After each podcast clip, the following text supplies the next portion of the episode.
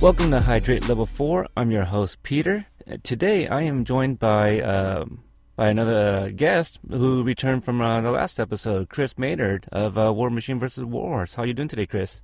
Doing great. Thanks for having me back, Peter. Yeah, uh, well, thank you for coming back. Um, I wasn't sure if you would uh, after watching these movies.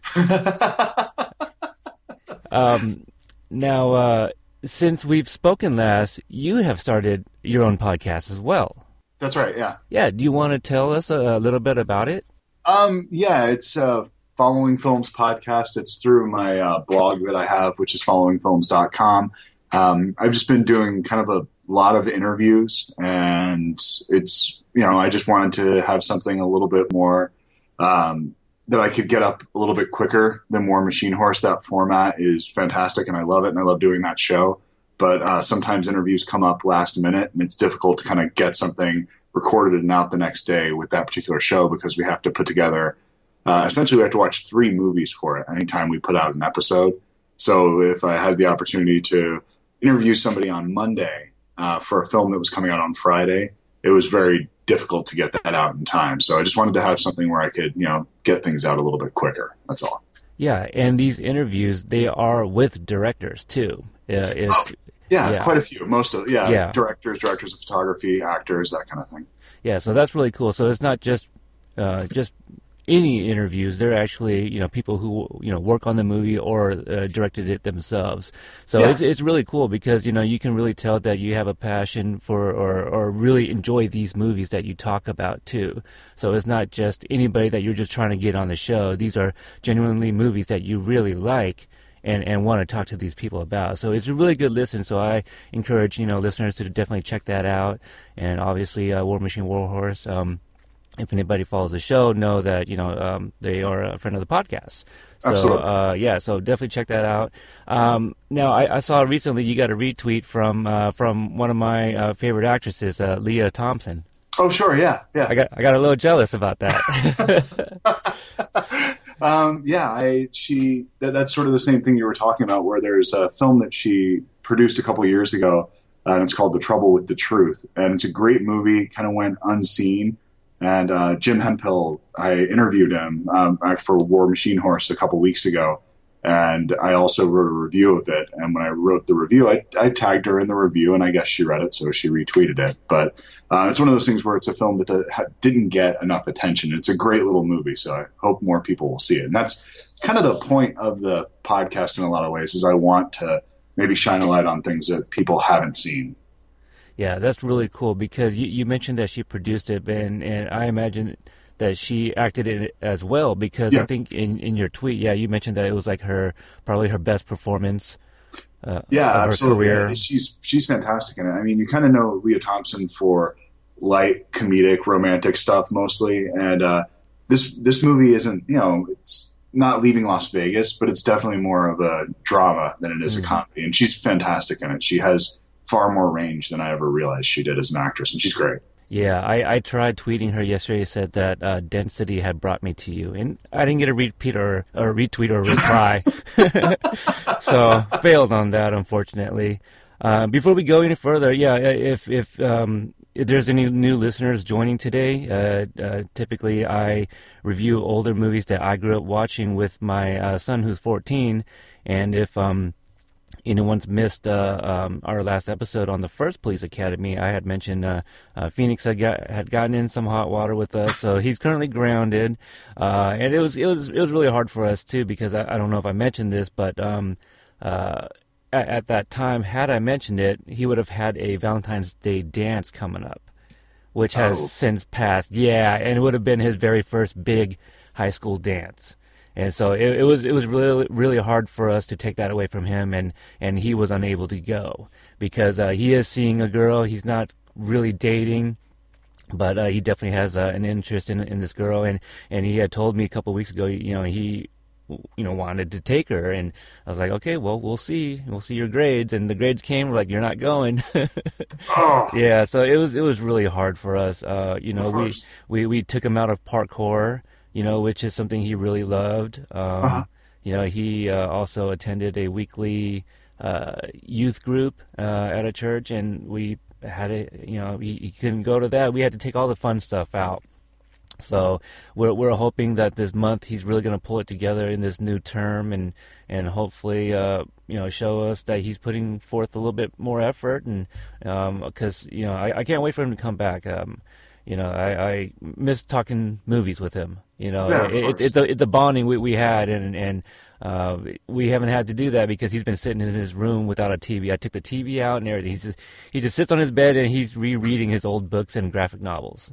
Yeah. So yeah, it's it's unfortunate, but hey, life of a teenager, you know. Yeah, absolutely. Yeah, because we did go over that a little bit um, uh, last episode, just talking about it, and uh, and you know since since um, that episode, I've kind of thought about it some more, and I think I am gonna start kind of allowing him to to watch some more stuff.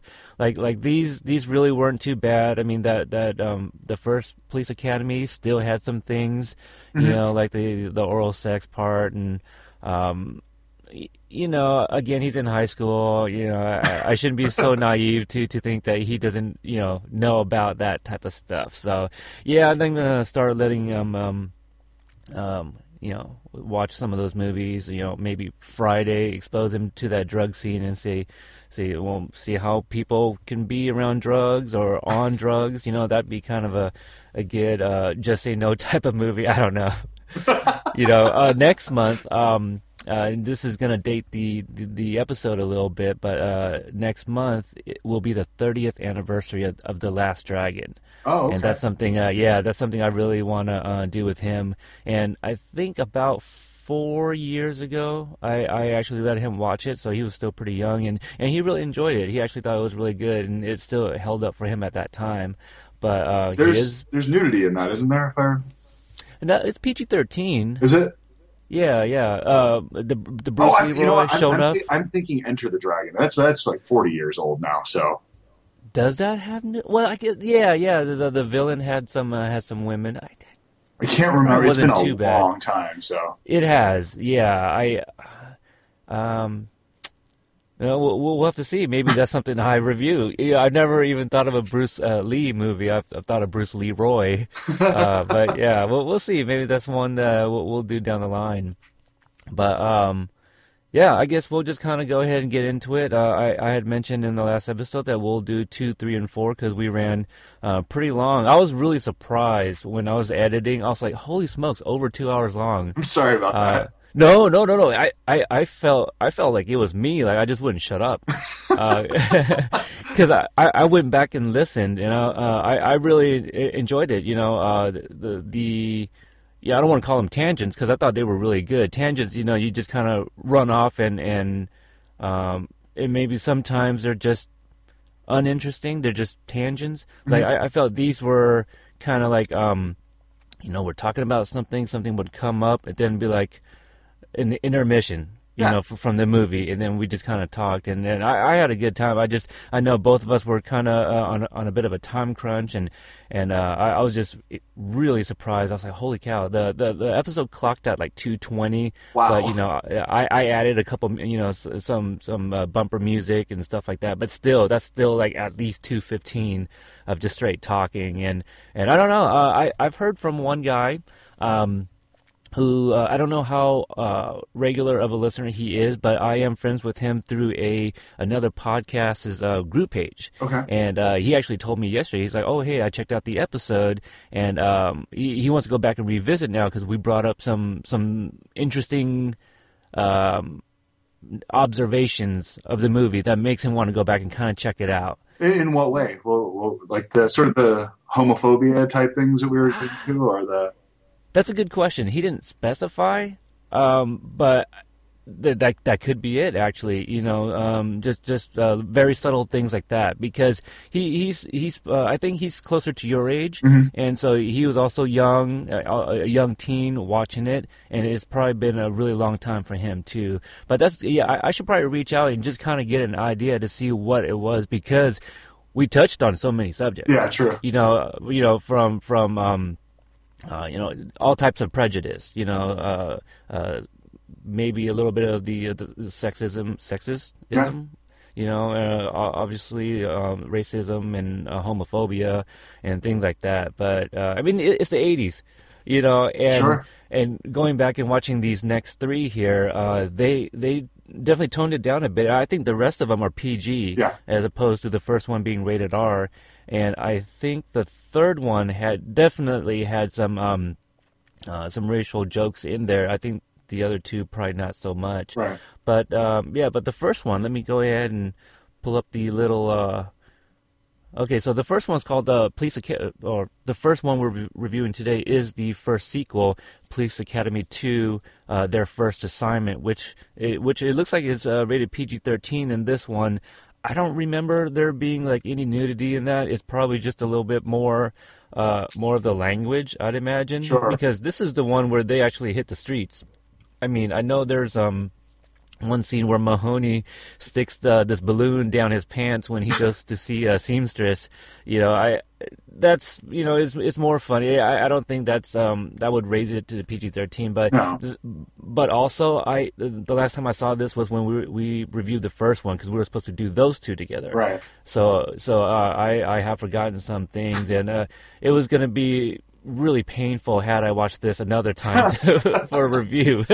After watching three and four, also the last few days. You're not that Um, dedica- dedicated to the show that you're going to have it fresh in your memory and go back and read. Gosh, I don't know. It, yeah, it was really tough, but I mean, a- as you know, um, uh, being a parent and still working, it, it was really hard. Uh, I, I don't know how you guys do it, able to fit three movies uh, in a week or even shorter in a week span.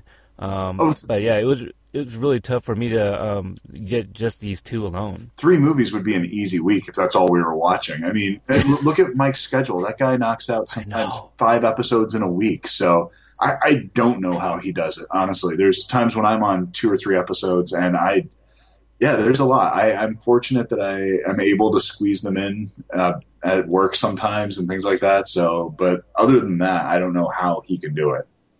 Yeah, Mike, we're talking about you here. I can imagine him sitting back in his uh, his his spinning off his chair there, and just kind of like, "Yep, yep," you know, that's uh that's me there. uh, yeah, I I don't know how he does it. It's oh well, well he he doesn't have kids, so That, that, uh. I, I would. It, it, I, I envy him sometimes because I used to knock out movies like no other. Um, I used to, um, I still subscribe to Netflix, but I only do streaming now. Sure. Uh, it's real. It was. I, I had movies that would just sit on my coffee table for weeks, and um, ever since the baby was born, you know, who's now two and a half. But prior to him being born, uh, I was able to fit in about, I would say, on average, about four movies a week. Yeah. You know, I had uh, the the three DVD deal, and I'd have it set up where when one uh, goes out that day, I'll be receiving one in return Sure. You know, which I think a lot of people do when they have the, the three DVDs. So I yeah, I used to do like over a hundred easily. Um, you know, probably probably a couple hundred really. But yeah, I used to watch them just late at night, you know, and no worries. You know, Phoenix just go to bed, and I wouldn't have to worry about the two year old. So a lot tougher now. So hopefully, you know, he turns ten soon, and I wouldn't have to worry about that. And I'll go, go back to watching movies and maybe start reviewing some more recent stuff too. Yeah. Um, but uh, yeah, so March 29th, 1985. Um, this came out just a just a few months before um, Back to the Future. You know, it's really cool. But uh, directed by Jerry Paris. Um, I I didn't look if it's the, uh, if it's the same guy. Did did you do you know by chance if it's the same director? Um. I I, I want to say it's No, he, he it's a different director. Um, he Okay. uh, just looking him up right now. He apparently did a lot of TV work before this, um, and then he did part three um, the following year after this, back in training, and then he did a movie that I've never heard of called You Again question mark, and that seems to be the end of his directorial career. hmm, So- you again. Yeah, he was kind of a TV guy. Did like Happy Days and stuff like that before it. So I have Okay, no kind idea. of a kind of an unknown. Um, yeah, so this one again, PG thirteen is probably just for language. I, I'm not even gonna really pull up the parental guidance because I, I- don't feel like there was really anything that kind of um, that I remember anyway. You know what? Maybe PG thirteen because I think there was a scene where Mauser uh, was taking a shower and he comes out kind of you know Yeah. he's in the he's nude and all you see is his his his ass. You know, so I I- think that's that's probably maybe why it got raised to PG thirteen. Because there, I don't think there was any female stuff, was there? No, there's no female stuff in it, but there's uh, there's a lot of sexual content in it. There's a lot of sexual humor in the film. um, as is the case with all these films. But uh, Yeah. yeah, Oh it, yeah. it doesn't have like the uh, the f bombs or anything in this one around, or any uh, frontal nudity. Yeah, pretty pretty subtle. Uh, this one, IMDb says, when a new gang moves into town, it's up to the Screwball police team to uh, to stop them. I didn't know they were a new gang. um, Yeah, So I don't know. That's a good point. I thought it was the same group of people actually. yeah, it, it- it's just yeah, it, it's just a um because we get because okay, so the movie um, it's really weird. We we get this. We meet Mr. Sweetchuck, who isn't even really a big character in this one. Um, you know, he owns a furniture store, and I don't know. I guess we meet him because he's kind of our, you know, innocent citizen, and this is how they introduce the gang. Um, you know, at night he uh, locks up his furniture store and he goes to like, to the ATM. Probably, I don't know if he was withdrawing money or depositing money, but this is when we first encounter Zed. You know, who's played by uh, Bobcat Goldthwait uh, and his goons, and um, I, I really like him uh, in, in in the in the series. Yeah, Uh, he's a really good character. Um, so the this this gang they you know terrorize a town. According to IMDb, it says it's a new gang. So I I, I don't know. Uh, we do get to meet. Um, I think he's a Captain Pete Lassard, who is brother to Commandant Eric Lassard. right. Um, now I know I know I'm familiar with the actor as far as like uh like I saw him on screen and I recognized him, but I don't really know the stuff he's done.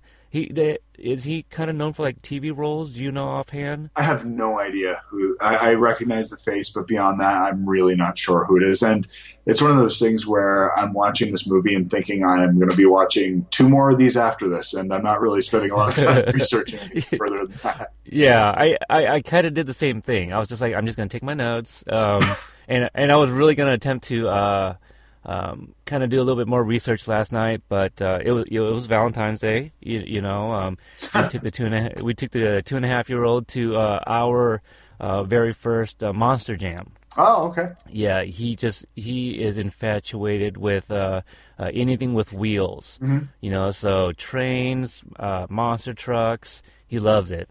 Um, so we took him, and oh my god, it is extremely loud. I because you watch it on like YouTube or whatever, and you know it doesn't. But those are like recorded off TV or whatever. Yeah. But but in person, holy smokes, we, we we were we were pretty close to the front, so we were we got in. We're like, wow, very good seats. And then once they all came out, we're like, oh my god, that is that's flipping loud. So And, it's uh, like a monster truck rally, monster Yeah. Okay. yeah, yeah, yeah. Um, uh, and it's really cool because we we buy them these Hot Wheels uh, monster trucks. You know, they're Yeah. you know yay, yay size, and uh, and they they come in all shape. Uh, well, they come in a lot of different sizes, but they seem to be like the same. I don't know, eight or whatever it is, or 10 And it was really cool because we saw all of them live, and we had no idea that it was this thing. We just thought that they were just. Uh, you know, different designs that, that they drew from what whatever reference Yeah. but I had, you know, I guess I just never really thought of it, but they're actually like, you know, scaled down models of the actual monster truck drivers and, and, and their trucks. Sure. So we have one that's a really good size uh, of this one called Gravedigger, and it's a remote control and everything. So it's really cool looking, and um, uh, uh, apparently that's the fan favorite too. And so we got to see that live, and uh, yeah, once they came out, they're just stepping on that gas, and like the fumes are blowing, the dirt's flying, and and it's just extremely loud. It's like it's so sharp and loud, you really want to just stick your fingers in your ears. Um, so I ran outside. I'm like, yo, we, we- you know, we need one of those um, noise canceling here uh, headphones. Yeah. twenty five dollars, man. That's how they get you. Um, Well, a, a quick question for you. yeah, You, yeah. you took you took your wife last night on Valentine's Day to a monster truck rally. oh yeah. Are you still yeah. married today? I, I am. See, here's the thing. We we've talked about it. Okay, um, in a couple months will actually be our uh, 13th anniversary of being together. Congratulations. Thank you. And uh, oh, it, it wasn't easy. I mean, you can ask her. I'm a handful. Um, but uh, yeah, the we we've come to a point where there are certain um, holidays or occasions that we won't really separate. Uh, I mean, cel- uh, celebrate uh, depending on kind of what's going on at that time and things like that. So it's it's not like okay, hey Valentine's, we're not gonna really celebrate anymore. It's just something. If so, so like yesterday, the Monster Jam uh, was on Valentine's Day, which is kind of weird, but it's it's a weekend, and I'm sure that's just scheduling. It just ha- that just happens, right? Right. And you know, we we just know how much uh, uh, Preston, he's the baby. We know how much he just loves cars and, and, and wheels and monster trucks and all that. Yeah. And we we just go, you know, why don't we take him to that? It, we've never gone. It, would be kind of cool. When Phoenix was younger, he was uh, really big into dinosaurs. Mm-hmm. You know, Land Before Time, uh, the dinosaur movie that came out in 2000, which is also the year he was born. So when when he was young, we took him to the um, wa- uh, what was it, Walk with the Dinosaurs Yeah. or whatever Yeah, it's called. Yeah. Yeah. Yeah, so we took him to that. So with Preston, we're like, well, he loves cars. Let's do it, and we just won't do anything for Valentine's Day. And we, and we said that that would be um, a gift in itself to see the expression on his face when he sees these cars. So, So that that was was it our that Valentine's gift? together. The, the was that? Uh, did, he have that expression? Was he blown away by it? Oh yeah, yeah, yeah. We um, I think she took more pictures of his face than like uh, like him looking at the cars and stuff like that, which is kind of hard. But we brought the uh, we brought the camcorder. We were Yeah. using our phones, and uh, he's the type that when we're out in public, you gotta.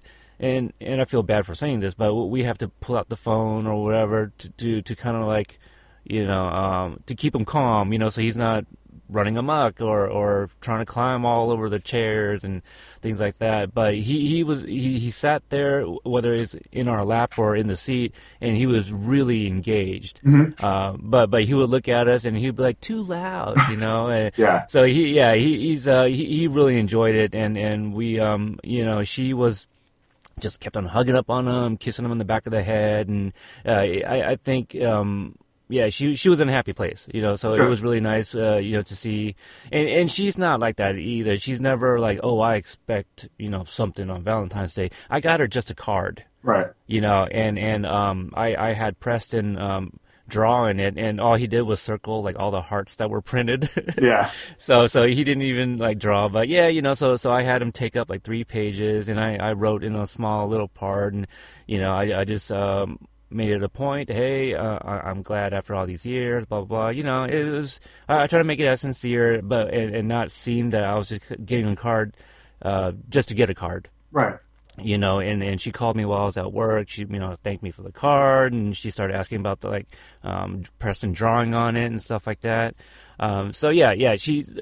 That's why I feel like um, some of the older guys I work with, they always joke with me because some of them are on their like second marriage and stuff. Yeah. And and so when they hear things like that, where um, I'm talking about like, oh yeah, because they they plan the dinners, they, they they're always ta- uh, giving each other ideas for gifts, and they ask me because I'm a young guy. And they're like, "Oh, what are you doing?" I'm like, oh, "I'm just gonna get her a card. We're going to like the Monster Jam." And they're like, "You're gonna go to the Monster?" You know, things like that. Like, well, it, we can do that though. That's that's that's our marriage. That's that's how we are.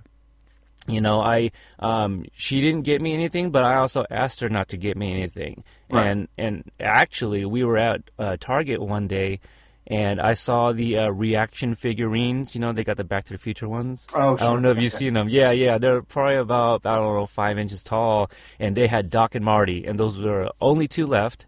Uh, and anyone that are familiar with those figurines, it also comes with uh, Biff and George Okay. and uh, and I t- and I grabbed them for myself, and, and I go, hey, honey, I'm gonna uh, go in a different lane. I'm gonna I'm gonna buy these, you know. And I, I didn't want to use like our our uh, you know joint account to buy these.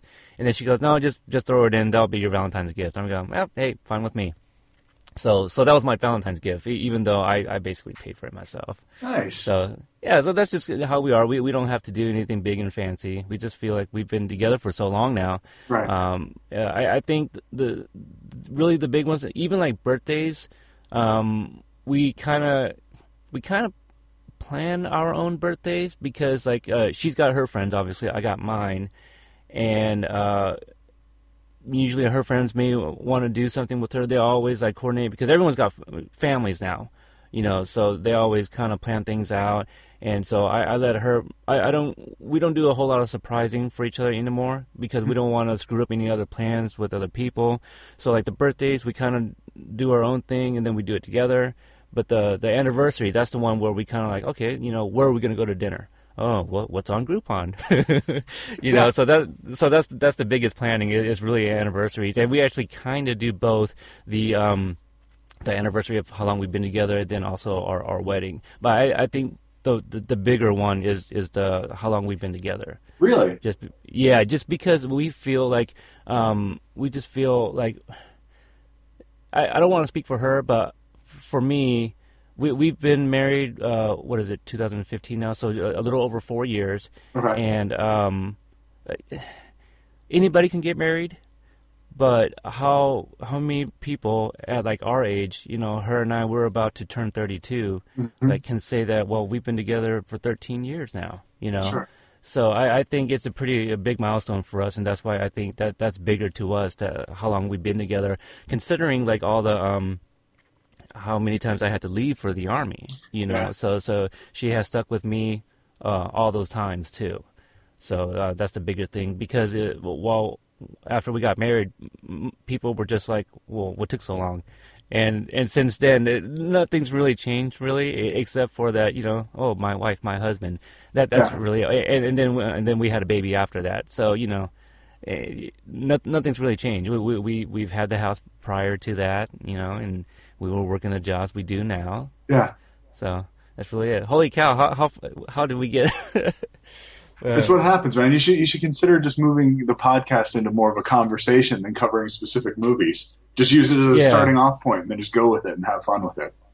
Yeah, I've, I've thought I've thought about that, but like, um, I, it, just it sounds like, um, it sounds like it, would be tough just you know doing your research and trying to find people to come on and talk to, you know, You'd be because I- amazed.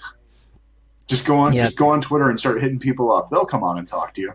Yeah, because I've been told that before by uh, uh, uh, Brandon. Little shout out to Br- uh, Brandon Hargrove of the uh, Hargrove uh, Internet Radio podcast. He he's actually um, when I'm early on in my uh, short career as a podcaster here, he was just like, "Hey, that's something you should do. You you and Phoenix should do that. You know, just just talk. Yeah, You know." And I was like, I don't know. You, you know, like." eh, Is, is there much to say to, to your, your teenage son weekly? You know what I mean? Like, Yes. uh, obviously, we can do guests. Yeah, you, you, you're, you're probably right, but I don't know. Our our passion is movies, and, and I just thought that was like an extremely cool concept. Mm-hmm. Is um, two different generations revisiting older movies. it's a great know, concept. I, I love it. yeah, It's fantastic. No, thank you. Yeah, and um, you know, I, I haven't heard anyone else uh, do anything like it. Um, and and I, I think uh, w- since I've done it, uh, a couple of my other podcasting friends have gotten their kids to come do a couple episodes too. So that's kind of Sure. cool to hear other kids. So um, and, and I, I just hope like um, like to my podcasting friends that are listening, I, I don't want anybody to feel discouraged to not do that just because I'm doing it too. Like it, it's it's not patented, Right. You know, um, uh, you got kids, they want to talk, man, put put them on your show because I want to hear it too. You know, uh, uh, just think of it as like me starting a trend. You know, I'm not trying to say, oh, this is mine, and I'm not going to get butthurt if anyone does it. So um, I, I feel like maybe some people might feel that way, don't want to do it.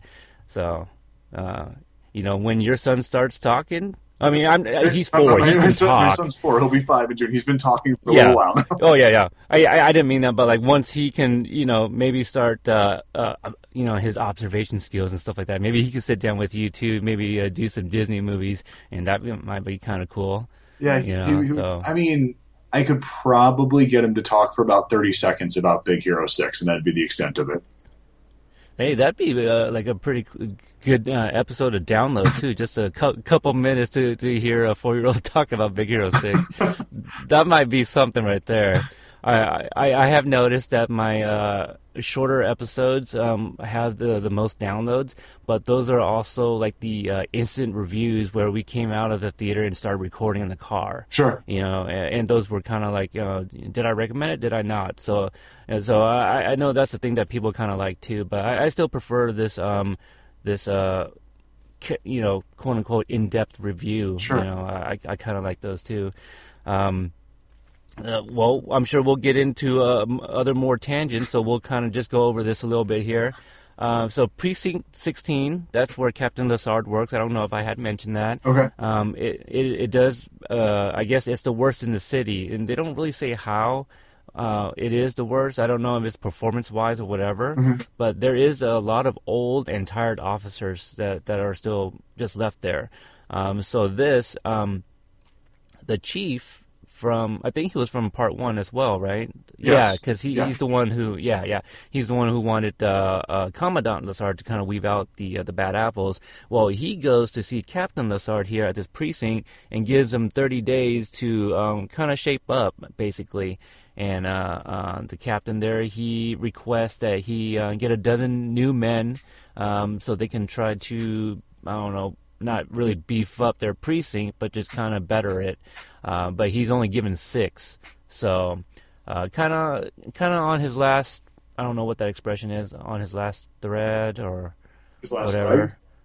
Last leg. That's a good one. You know, speaking of expressions, I was listening. I was listening to an episode of your guys's, and uh, I forgot who said it. Um, I want to say maybe it was Shane, but one of the guys they said the word that I was fishing for in the first episode, where um, I was talking about. Uh, I think I was talking about Blankes and Copeland. Mm, it was somebody where. Okay, the word I was looking for was friction Oh, okay. And and I'm trying to remember what it was I was talking about, but I know it was talking about the not Mahoney, but the other cops, you know, Hightower or whatever. Then uh, I wanted to see a little bit more friction with them, and I don't know if it's this other person or this other group of people that we didn't see, and that's that's what I was looking for. Um, so I don't know if it was like with Blankes and Copeland. Maybe that's what it was. Maybe Okay. I wanted to see friction with uh, with them a little bit more. Who was the baddie in that one? In part one, Yeah, there was really no baddie. I mean, It- it it's the it's Harris. yeah. The, the Harris is about it. Is the closest thing.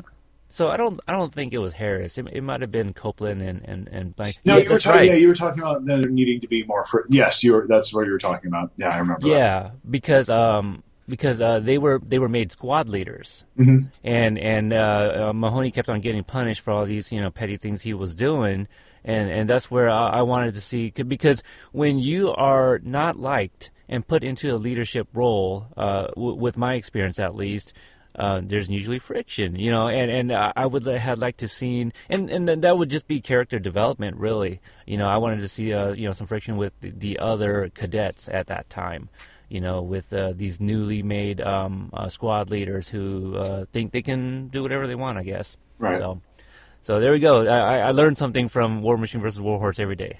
And of course, it's from Shane. That makes sense. yeah, so. for- sure. well, I learned a little bit of uh, something from each and one of you, so it, it's it's always a great listen. Thank you. Um, and let's see here. So, I I don't know how the police thing works, but uh, uh, Captain Lassard he calls his brother at the academy, says, "Hey, you know, I, I need some new people," and his brother sends uh, Mahoney, Hooks, uh, Hightower, Tackleberry, who else? Callahan's not in this one right. which yeah, this I, I believe this is the only one she's not in, uh, and Fackler. Uh, who, who can forget Fackler? So, uh, uh, and w- where is everybody at this time? It's kind of weird. So, uh, this movie it's about their first assignment. So, since their graduation from the academy, now we see uh, Tackleberry. He is a traffic guard at a school Right. or something. So he's directing traffic. Uh, he, uh, this is one of the scenes I do remember as a kid, where this mom's trying to get her son uh, to go into the uh, to the school, and he kind of locks himself in the car, locks her out, and then Tack he pulls out some kind of smoke. No, well, he pulls out a gun with, uh, I guess the round has like smoke in it or something. Something or, like that. Yeah. Yeah, so he shoots that into the car, and uh, you know the kid comes out because the the car just starts. Uh, yeah, I don't know if it's tear gas, but some kind of smoke uh, goes off in the car, and he goes to school. So I, I remember that uh, as a kid. Did you remember that? Oh, yeah, yeah, yeah, yeah. Yeah, it, it is really funny because like um like four, I like vaguely remembered, and you know we'll we'll obviously get there, but I think there was maybe like one scene that I I actually remembered, and I had no idea it was in See, four. it's the exact opposite from me, for me rather. Um, where as the movies go along, I remember them better. Uh, police, Hmm. the first one is the one I remember the least, and then as it goes on, two, three, and four is the absolute one I watch the most, that I remember the most, Oh wow, okay. and that I still to this day enjoy the most. Oh wow. Okay. Yeah, I, I was gonna ask, um, but yeah, we'll we'll definitely get into that a little bit more at the end. Interesting. interesting. You say that. Um, okay, and then let's see. Jones. Uh, I guess he's on lunch. He's probably at, at, a mall or something like that. And I guess this is how he spends his time. Um, there's a, a snobby couple that's sitting next to him and I, I, don't know what they're talking about, but as they're eating, he's like making sound effects. Mm-hmm. You know, uh, like one guy eats the fry, and then Jones does the squishy fry eating sound. It's it's super funny stuff, but I, I still find it hard to believe that this couple thinks that those sounds are coming from them. And uh, I got a little something to say about part four also with something like that. Um, let me see, Tackleberry, Hooks, they show up. Uh, Hooks I have found that in all these movies, her, uh, in, you know, her reintroduction, so to speak, is isn't is very. I, I guess that kind of shows how they feel about her character. Like we're gonna have you in here because you do the thing with the voice, and people like that. I guess, but they're not. They they don't give her anything to do in these movies. No. You know, so it's, it's very unfortunate because I, I, I, like her, uh, and and she starts off really good in the in the the third one too, because uh, remember how you, you had mentioned that uh, every uh, installment of this, there's that crescendo of her using the voice, and then at the end she uses the big voice. Right. But she gives it to you early on in the beginning of uh, of the part three. Um, I guess that's the closest thing they can do to messing with expectations and the character is just changing the order of the arc at that point. Yeah, but then she still goes back into the voice yeah. after that, though. So it's yeah. not. This is not growth in the character. No, no, you're absolutely right. It, she shows no growth really, um, up and down with the voices, and, and that's really it. It's just a side character like Fackler. What does he bring? I mean, he's just he's just um, kind of um,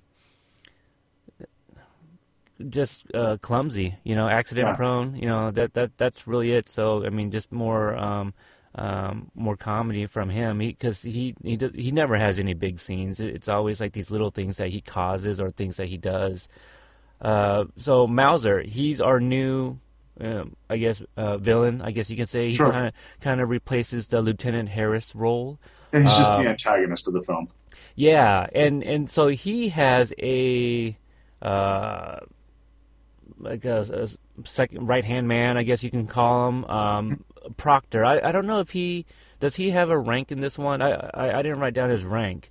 Oh, I have uh, I have no idea. Yeah. Okay. And and the reason uh, I'm questioning that now is because uh, I think they got the um, the continuity wrong between three and four. But I have I, I, have an explanation. Oh, okay. Well, we, yeah, we can get into it. Uh, in part three, I'm almost certain he's a captain. I'll have to review my notes when I pull up um, part three.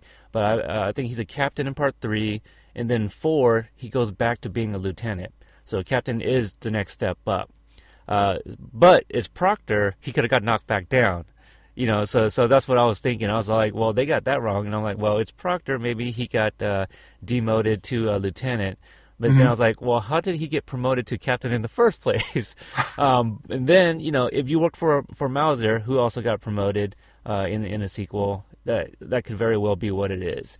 So I don't know how the promotion works in the um, police force, obviously, but right. as for uh, at least with the army, um, there's you know promotional points. You know, you, you you put together a packet, and then you include all these uh, merits you've earned, awards. Uh, you know your your physical uh, training test that you take. You know all the you know the push-ups, sit-ups, and running. All of those. You know, the higher the score, the better it looks. You know, and and all of that, and you get points for all of that. And you submit that, and, and you get your promotion based off of that. And if other people have more points than you, then you may have to wait out. So it, it all depends. So it I, I don't know if police force is just like time and rank, and then you just advance, which doesn't uh, sound like be a smart idea. I'm going to go ahead and throw it out there. This might not be any sort of template that you should use to have any idea of what happens in police work at all in reality on any level whatsoever, be it the ranks, the training, anything. So the way promotions work, I don't think they did any research on this whatsoever. I'm pretty sure the people who wrote this have no idea what the rankings are. They just yeah. threw out things they heard. Yeah, I, I just think it's really funny. So hopefully, hopefully, like people, you know, kind of scratch their head, like you know, he's right, and maybe go back and, and kind of look for those things. But uh, I, I I wonder if they sat there and be like, hey, what was Proctor in the last one? I, I don't know. The captain? Yeah, let's go with that, because like because uh, it, it seems like they just want to make sure that okay, so Proctor, if he's working for Mauser, they, they they probably shouldn't be the same rank. Is probably the way they're looking at it. So if Mauser's a captain, they're they're gonna make Proctor the next one down, which would be a um, uh, lieutenant, and then Right. in, in three, Mauser's a commandant because then you got you know, and obviously we'll get to uh, you know what goes on in there, but uh, Proctor is a uh, captain there, so so I I, I kind of see maybe where they were maybe going, Just but going one step down each time. mm-hmm, mm-hmm. Okay. So they should have just kept him lieutenant, but you know who who- was keeping track really, right? So, uh, so then let's see, we got the scene, yeah, the, the scene I had mentioned earlier. M- Mahoney goes to the seamstress uh, because I, I guess uh, he had been doing uh, like beach patrol, I suppose, Right. which uh, I think ends up being one of the later sequels too, without him. Um, Yeah, the mission to Miami, no, Moscow, Miami or something. Miami, yeah. I, I don't know. I, I, I lost track really after Guttenberg left because after all of those, most of like the you know quote unquote fan favorites like Zed, you know, stopped after Right. after four. Mahoney stopped after four. Uh, I think only Callahan Jones and Tackleberry and Commandant Lassard were the only ones to be in almost all of them. Callahan, the exception of this one that we're talking about now. But um, Well, I they- think what's uh, Proctor does continue to show up throughout the rest of them, if I'm not mistaken. Oh, does he? Yeah. Oh, okay. Yeah, but must have not had anything else going on. Um, I think I, I think I read somewhere that uh, because the seamstress wasn't she Julie Brown? Did Did you recognize her at all? Uh, Yeah. I, I didn't catch it if it was like downtown Julie Brown or the other Julie Brown, Uh, the the MT. Well, I guess they were both MTV, huh? The redhead. the redhead. Okay. Yeah, yeah. Uh, Earth Girls Are Easy, Julie Brown. Yeah, there you Uh, go.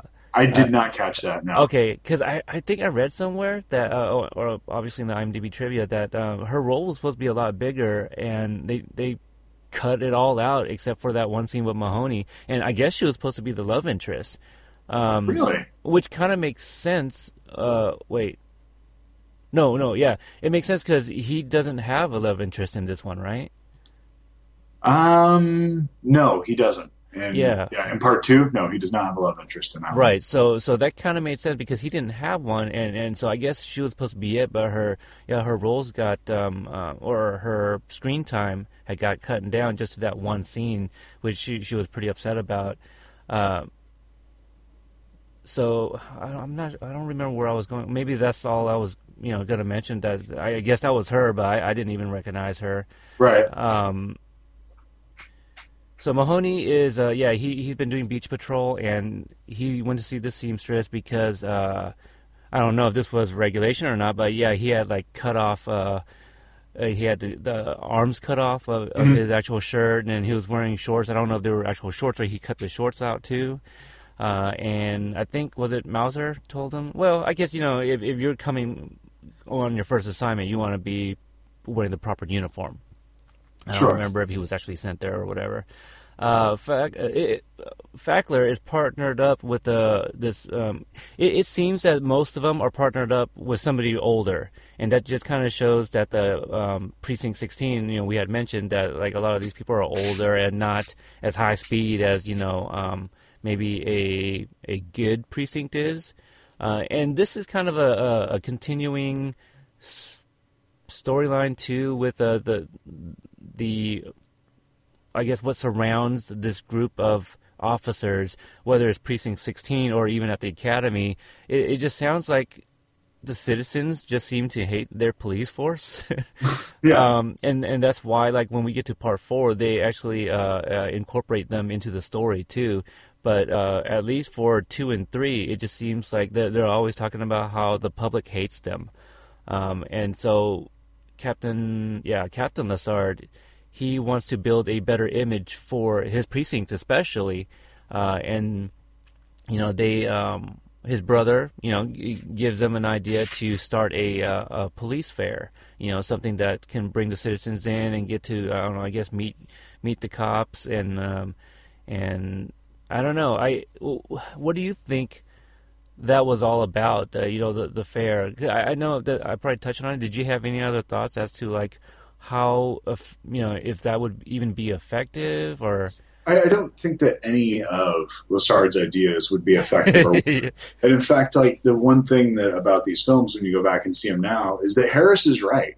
that Lassard is a jackass. Every one of his ideas is terrible, and he should not have the position that he has. Right. And, and and getting into the reality of the film, also, I'm pretty sure that the police academy doesn't like uh, take any of these programs out. Uh, they're, as far as I know, they're just in charge of training officers. That's what they do. They're not actually handling any of these types of situations at all. Yeah, I wonder what that says about uh, Captain Pete Lassard. You know, going to his brother uh, for help. And and let's talk about Pete a little bit here. He actually he's the only one that is like the the who thinks he's in like uh I don't know like a like a crime drama or Right. something. I mean, I know he delivers like a, a couple lines here and there, but for the most part, this guy plays it as straight as they go. Uh, you know, compared to the other characters, uh, he's the only one that's really serious about anything, and um, it it does seem important to the character at least that that he is trying to uh, make his precinct better. But I did read that the actor himself um, uh, didn't uh, refused to come back for any of the sequels because he just hated that sequel.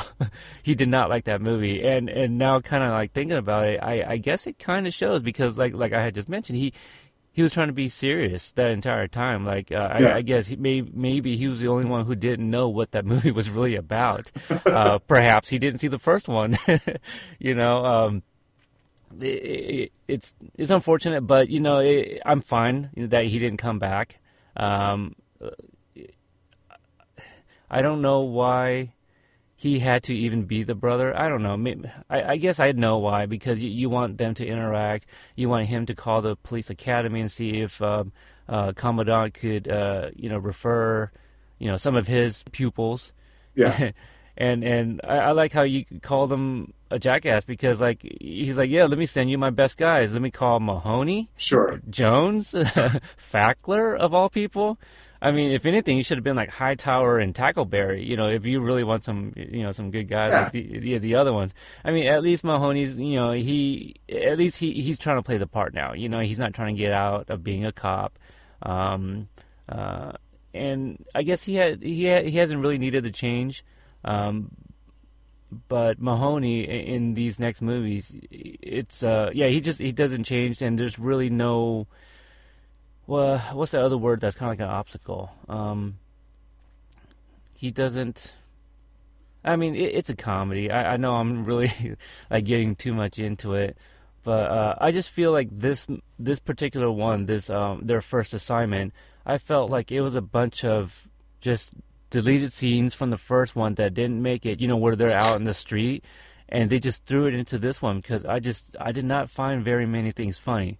For example, there's a scene where Fackler goes, uh, him and his partner, they pull up to a gas station, and he goes up to the gas attendant, and, you know, and it's all, you know, um, I don't think, I, I think there were bars on the window and stuff, Yeah. and and he asks his, uh, he asks to use the restroom, and the guy gives him this really big, um, what is that uh, block called? The cinder block.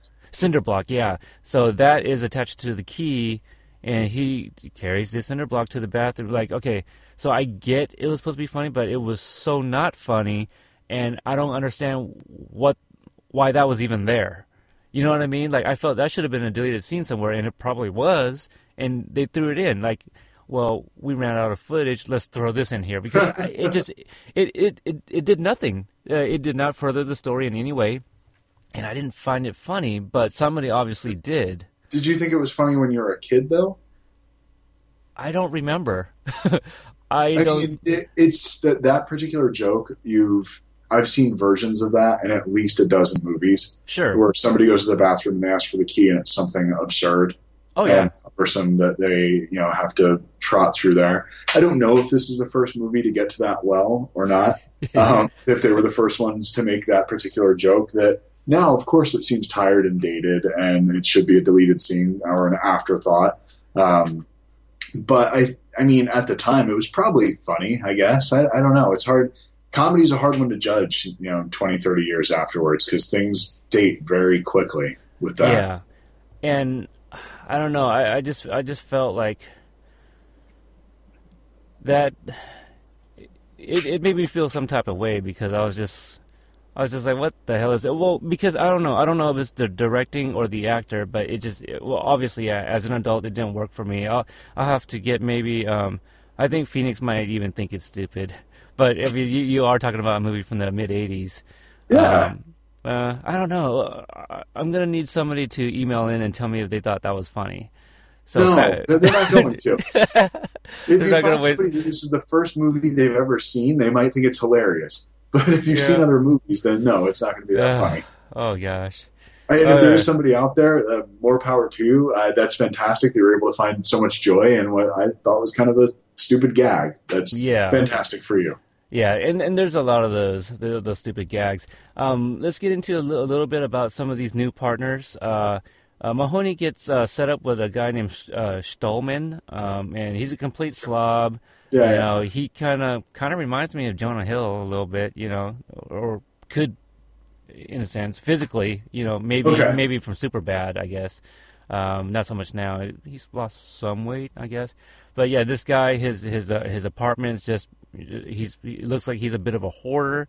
He doesn't um, he doesn't probably doesn't have a dishwasher or a sink. you know, he just got dishes and everything everywhere. So he, Mahoney set up with this guy. Uh, Tackleberry here gets set up with the female who he did not know was until she took off her helmet to reveal her long locks, I guess. Um, so uh, Tackleberry here falls in love with her. Uh, uses the uh, L O V E with Mahoney. He even goes to Mahoney for um, you know for advice, and yeah. you know th- this is where we find out that yeah, um, Tackleberry's 28. You know, looks a little bit older, but uh, and also he is still a virgin and and that's something that we kind of touched on in the first episode too, because we were talking about recasting, and and uh, uh, you had mentioned Ch- uh, Channing Tatum, and I was like, mm, yeah, not so innocent. Um, uh, who else was here? Sweetchuck? No, he wasn't. Uh, that that was the next one. Um, I'm just going through my notes because I know there's not a whole lot to talk about here at all. Um, I guess we can. Well, how about some of the scenes with uh, Mauser and Proctor? Um, so obviously, the uh, Mauser has been the antagonist of the entire movie. Uh, just like Harris, you know, the, mm-hmm. the officers, they don't like him. Uh, there's one scene that I, I kind of touched on briefly earlier that uh, um, Mauser, he sends Mahoney and Schtulman, I, I, think that's his name, they he sends them to go do like pull some kind of guard duty in a tunnel, I guess. Oh yeah, yeah, yeah, yeah. So uh, in in um, retaliation, Mahoney, he, um, while Mauser is showering, Mahoney switches out the shampoo with what, what, was it, crazy glue or some some type of super glue, right? Yes. yes. Yeah, it was Tackleberry's glue. Uh, it was like rubber glue, maybe, a, quick drying. So he replaces that. Mauser gets his finger stuck in his hair. And uh, uh, I really like the scene too because like, I, I forgot about Jones, but Jones uh, uh imitates uh, Schtulman's dog you know, who I guess Mauser does not like. So Mauser's got, you know, shampoo in his eyes. He can't see. He's got his fingers glued to his hair. And right. um, so Jones chases him out of the locker room, you know, uh, imitating a dog, a dog, you know, that is um, charging him out. So he goes out, and then like there's all these people outside in the um, lobby. I think, I think uh, Lassard, he's isn't he with like some kind of committee that's like maybe, yes. yeah. yeah, and they're kind of keeping an eye on him to make sure, you know, that uh, you know, hopefully things are going as planned for his sake at least. And uh, so it's just another one of these things that uh, these people are like, okay, well, this precinct doesn't look like they're doing much because you got your captain out here in the nude. Um, so that that was a that was a fun scene, I guess. You know, that wasn't too bad really, but I, I do remember that one uh, as a kid. Uh, did you have any thoughts on that one? No, no, no, no. It's just the uh, when the best thing uh, we can say about a film is I guess that scene wasn't too bad. I kind of remember it from when I was a kid. Yeah. They, they, might put that on the box art of the Blu-ray edition. Yeah, that'd be a funny one. I mean, because I, I, I did like uh, Jones, uh, you know, barking at him, you know, like, like a dog. That was yeah. that was a pretty good one. Because um, because uh, after the first movie, I obviously started trying to like um, sit there and really listen to some of his sound effects, to trying to see like which one might be you know, uh, organic or one that might be uh, like an actual effects. Uh, I don't know if you caught any, but I think that for the most part they all seemed pretty good, except for like I don't know some of the the you know gunshots and stuff like that still sound um, like actual 80s sound effects. You know, especially in the fourth one, which uh, sounds like uh, one of your favorites there that we'll get to. Um, do you have any other scenes that stuck out for you before we From this, wrap up? This I mean, one? no, and I, I think that's the case with all these films. Um, I watched this when we were going to do the film with Police Academy 1 a couple Right. of weeks ago. Um, and honestly, it's so much of this has already slipped away. Um, I, did, I didn't take down notes like you oh, did on okay. I was just coming down and just going to talk about it the next day. Yeah. And we ended up going so long. And now it's these movies, they're cotton candy. They don't have Yeah. any real nourishment. They disappear as soon as you have them. So, Oh, I, I like that. Um, I, I did miss one part here. Uh, so apparently Jones knows karate, which I don't think we got that from the first movie at all. So he happened to be wandering around, and uh, some Asian man, probably Japanese, uh, I, I think was being robbed or something. yes. And so, so Jones, he, you know, he uh, he has to get over this fence. So he backs up, gives himself a little running, you know, so he can get momentum to do some kind of uh, this ninja type jump over the fence, and then he takes out. Uh, was it two guys? Sounds right. Something like that. Yeah. Yeah, so he takes out two guys while the Japanese man stands there and he's amused. Uh, I I wonder, you know what? This actually, yeah, this came out a few days. Let me see. Let me look at the dates again. I, I want to say this came out about the, the the same time as um um actually this came out a week after the Last Dragon, Berry Gordy's Last Oh, Dragon. okay. Yeah, because cause, you know we were just mentioning that earlier, and I Yeah. I think Last Dragon came out the 22nd of March, and this came out the 29th, so that's a week. So that's this probably came out a week right after. So I, I don't I was, I was going to say maybe Last Dragon might have influenced this one, but I, I highly doubt it now. Um, Well, yeah, it wouldn't have been possible to have had that made. I mean, they were Yeah. being made at the same time. So, because I, I was thinking maybe they're like, wait, well Jones Jones is black, maybe we could do something like the Last Dragon. I don't know.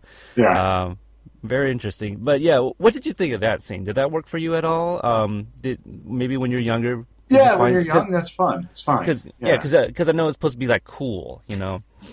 Yeah, I that- mean these these movies without the the more sexual content and some of the language, a lot of it's slapstick and the kind of stuff that it's not.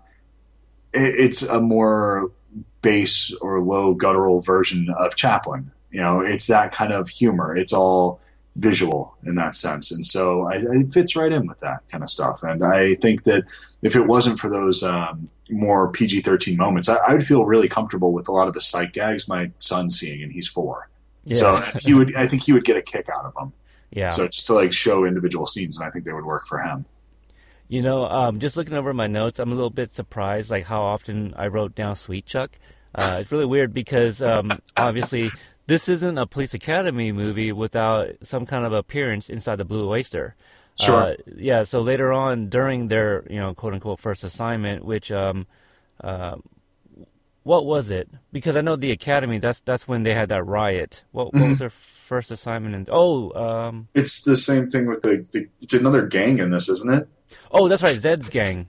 Yeah, Yeah. The, the the whole thing at the old zoo, not the new zoo, but the old zoo. Yes. um, but somewhere uh, when Zed's um, uh, a gang is you know running amok, uh, uh, Sweetchuck gets chased into the Blue Oyster, and I think is this the one where a Hightower goes in there after everyone's uh, know, called for backup, and then he comes out one by one, bringing out like all these bad guys, and he stacks them up really high. Right. Uh, yeah, because the whole gang gets captured there, right? Right. they're- Yeah. I think so. Yeah, yeah. And then and then uh, after Hightower saves the day inside the Blue Oyster, he's surrounded by all those gay men that are just looking up at him. yeah. so that worked. I thought that was very funny. You know, uh, Towers is big old you know guy. Then you got a bunch of uh, gay men just surrounding him. You know, uh, I guess thanking him for for uh, you know kicking out all these bad guys.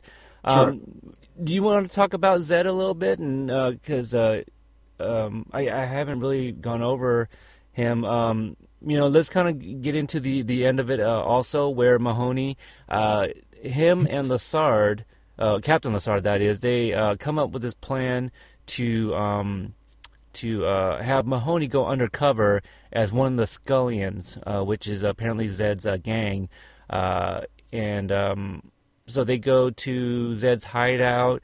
And we, what did you think of the the scene where Zed's sitting in this car watching this uh, this TV show? um, and he's kind of in tears because it's a really Yeah. sad scene. That's sort of the uh, the character throughout these films is uh, with Bobcat Goldthwait with Zed is it's this contradiction of the gang thug leader, and he's really sensitive, and he'll cry at poetry as we see in a later film, and he'll, um, he's really affected, but then he'll shoot down that emotion immediately with an act of violence or rage because he's not comfortable with having that big a you know heart and it's very broad and slapsticky the character um, i was a fan of bobcat's stand-up and Okay. so i always liked him and it was this is the part where i started enjoying the films more and it was specifically because of him he was the main reason that i liked watching these movies um, Yeah. And it was that goofy voice and all that stuff so yeah and that scene's in particular where he does have that turn um, I, I loved that, and that was the standout of the film for me when I was a kid. That was the moment that like really cracked me up. So I always thought that was hilarious. Yeah, I, I find him funny. I don't know him for his stand up at all. Um, I do know him mostly from these movies. Uh, if he's had, uh, I- obviously he's had role uh, roles in other movies, but I don't, I don't know. Well, he's also he's also a director. Yes, I love uh, World's Greatest Dad. Yeah, That's uh, that, that's one of my uh, favorite Robin Williams movies, and uh, um, actually after uh, Robin Williams passed, uh, that was a, a lot of movies of his were on Netflix. Yeah. And I, I remembered enjoying World's Greatest Dad, and I remembered it being funny, and um, you know I put it on, and, and my wife actually watched it with me. And then during the credit scene, when I saw that it was written and directed by Bobcat Goldthwait, I was just like, "Wait, what?" You know, and I had not remembered. And then watching it through, I just forgot how like dark and funny it was. Yeah. And and I enjoyed it much more that that more uh, much uh, recent viewing. Um, Well, he he was a stand-up really young, and he's probably a lot younger in this movie than you think. Um, so he just because of his hairline, I think people thought he was older than he actually was. mhm. Um, and the, he had that character, the Bobcat character that he was doing uh, on stage. And he still does stand up now, but the films that he's directed, like Shakes the Clown, I don't know if you've seen that movie. It's really good. I, I know uh, the title. Willow Creek that came out last year. Um, he's done he's done a ton of movies. Um, there was one that's called Let Sleeping Dogs Lie, which is just dark. That is Okay. a dark, dark comedy. Um, it, World Greatest Dad is dark, not nearly as dark as, Oh wow. but sweet in a weird way. Yeah. So yeah, there's a sense of it's a kind of I guess sort of like the Zed character in that sense that it's a dark, dark place, but it's a there's a real sweetness to it as well. Yeah, yeah. Deep down inside, you know, it's, it's sweet. Um, Yeah, and the thing is, if after this, look it up and see what I'm talking about. Okay. I, think you'll. Yeah, if you haven't seen the movie, to anybody, I would recommend not reading up on it. Just go out and watch a movie if you can find it called "Let Sleeping Dogs Lie." Um, it, yeah, to, it's fucked up. So Yeah, I, I um, I, I haven't uh, really watched a whole lot uh, of uh, like any of the recommendations I've heard you mention, but like the way you talk about them makes me want to check it out. Uh, recently, I listened to the episode you uh, appeared on on uh, Let's Chat podcast. Oh, okay, um, yeah. and and so um, I, I don't uh, Revel's the host, right? uh-huh, yeah, Yeah. See, so I, I don't know him, but him and I we actually tweet with each other. Yeah. That, that's the funny thing. So um and so uh, your episode that you were on, that's the only one I've actually checked out, and I really enjoyed that uh, um that one uh, listening to you guys talk. Oh, and you. uh you sold me on like checking out Blue Ruin, which I have not seen, but like you talking about it and the way you talked about it and what you said, I was like, I, I need to check that out. That that's, that's that sounds really solid. You know, I was walking around Target looking for a Valentine's Day card. I'm like, oh, that's that's that sounds like something I might uh, enjoy. You know, so I, I love it, and I hope I don't uh, steer you in the wrong direction. So it's a good flick, though. I, I, I really enjoyed that one. Yeah, it, it'll be interesting. I mean, just because like what, what you talk about. Uh, I mean, as far as um, uh, in that episode, you, you were talking about how, um, I, I think maybe you were talking about like the the, the kind of uh, movies that you were uh, reviewing, but like the the type of directors and stuff you were interviewing and the movies that they do. Um, oh wait, no, you were talking about VODs. You were talking about VODs, Yeah. and somehow like these uh, you know these jams they they like nobody knows about them, but they get made, and a lot of them are very very good. Mhm. And, and and that's how you you got into talking about um, Blue Ruins because is that the one that got um, made by Well, Kickstarter? Yeah, it, it's it, it was a Kickstarter film, but it's that's the kind of movie that in certain circles, like in uh, the online movie geek community, Blue Ruin is really well known and Mm. really well regarded. So um, yes, the online community that's a very well known movie, but outside of that, sort of to the you know Joe public, it's not really a very well known movie. And I think Yeah. a lot of a lot of people would enjoy that film. I- think it would be a very popular movie, and it was a popular movie. It did quite well on its limited budget. So, um, but it's it's not something that's sort of in the it's not that like cultural phenomenon where everyone knows it, and, that's unfortunate because things like Taken are are in that, and they're into th- part three now, and those movies are really bad. So, and these really good movies just get ignored by the mass Yeah. public. Yeah, I, I think the concept uh, of Blue Ruin just just uh, sold me, and uh, yeah, I, I definitely want to check out to see all, all the bad things that happens. I guess. Yeah, okay. there's a lot of bad things that happen in that movie. All right. Uh, so Zed's gang. Um, I, I wrote down that they look like uh, they just stepped out of the Warriors movie. Sure. Probably about right. Uh, Yeah. Did you like Warriors? Oh, I love Warriors. I Warriors think- That, that's a really good movie. I, I watched that uh, really late um, in, in in my life, uh, so I, I didn't grow up watching it. I probably saw it about um, mm, a, a few years ago. I, I think it was before my son was born. So so that that recent, you, you know, in the last few years at least. And I really enjoyed it. I was so surprised. yeah. And uh, and I think the opening scene there was like a bunch of um, I forgot that character's name, the the guy that was talking, the, the leader or whatever. Uh, yeah, I've only It's been a while. a Oh, times, oh, so okay. It's been, Uh, it's been probably ten years. But uh, yeah, and and I'm you know I'm going to spoil this a little bit, but it's been out for a really long time, so shame on Yeah, you if you haven't seen it. Yeah, uh, but the, the the guy that gets assassinated in the beginning, Mm-hmm. he he had a few lines that I was like, wow, that's that's so familiar because I've I've heard that somewhere. You know, some of the lines he spouted, I don't know if they were like uh, in. Uh, lyrics to a song I might have remembered, Sure. but I was like, "Oh, that's where they got this. They got they got it from the movie." So that's always really cool to, to see when when um, there's lyrics or, or, or there's something that uh, like a song samples, Yeah. you know, from from from uh, like an older movie, pop culture, things like that. I always find that fascinating. Was there um, one that really hit you? Was it outside? Like maybe if it's not in Warriors, another one that like was in a movie that you had never heard before, and then you see the movie and it was just Oh yeah, yeah. I, I, what, would um, that be? uh, uh, you familiar with Bone Thugs-n-Harmony? Sure. Okay, uh, their song "Mr. Bill Collector." Uh, yes, yes. Okay, at the very end of that song is a is a direct sample from "Coming to America." Yes. uh, and and and I didn't know that because uh, Cap- uh, Captain America, Coming to America is uh, is probably my favorite comedy, hands down. Um, I think that's like Solid. a near yeah near perfect comedy. Um, because I, I owned it, I, I will watch it when it's on like Comedy Central, what have you. Uh, but when I started podcasting, that was our second episode, Uh-huh. and and so um so when I when we were reviewing it, I was watching it with a different you know a different perspective, you know, checking out for things, and I'm just like, God, this this movie is so whatever, and then uh, I- it wasn't.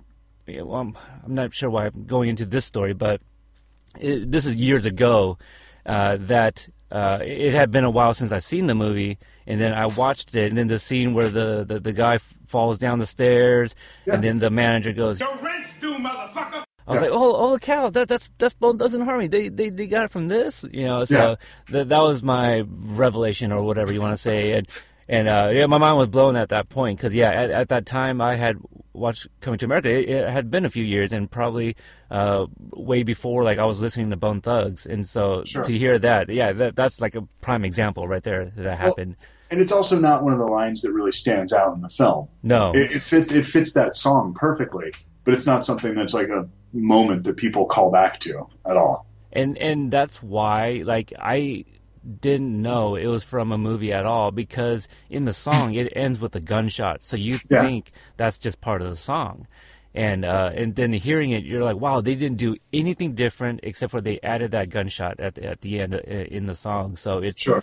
um, so I, I want to say in Warriors they, they they might have done the same thing, but I, I it, it was nothing that like popped into my head like but but it was something so familiar. I was like, wow, that's where they got it, but I didn't know where that reference was from that that I, I was thinking of. So I Well, I know the the come out and play has been used in a bunch of things. That that Oh, yeah. whole- So, yeah, and uh, apparently that scene was improvised too.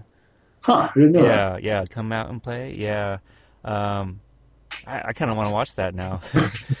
a lot more fun. It, Yeah. It'd be like a, a serious version of um, Police Academy, except for there's no police. It's just Zed's Zed's crew running the town or running around town, I should say. running into the guys from Clockwork Orange. There you go. Yeah, wearing baseball shirts. Yeah, like they're like the 1930s Yankees or something. Yeah, I like that. Uh, yeah, I guess it's it. I don't know if that was supposed to be played for uh, for laughs, but I mean, um, because it's a different era, obviously that, that I, I would never understand. But I wonder what I, I would like to know what the audience was thinking, and also the writers to to say let's let's put Kiss in the 1930s Yankee outfit because I don't. I, I, I, they they could I, I suppose they could appear intimidating to some people, but you got to think Dude. there's there's just a number of gangs all over the street, so any gang should be intimidating. Well, when I saw that movie as a kid, that was the gang that stood out. They looked the most badass to me. Mm. Those were the ones that looked like they were gonna, you know, that would mess you up. Because everybody else has the the? Yeah, well, they that beyond just their weapons, they the way that they chose to dress, they uh, they weren't wearing a typical gang uniform, Mhm. and that they had this other thing about them just made them creepier in a way. Yeah. Yeah, o- only on Hydrate Level 4 we'll, we'll talk about other movies and not the ones we're No, reviewing. no, you, you haven't you haven't listened to War Machine Horse then because that's we do that all the time.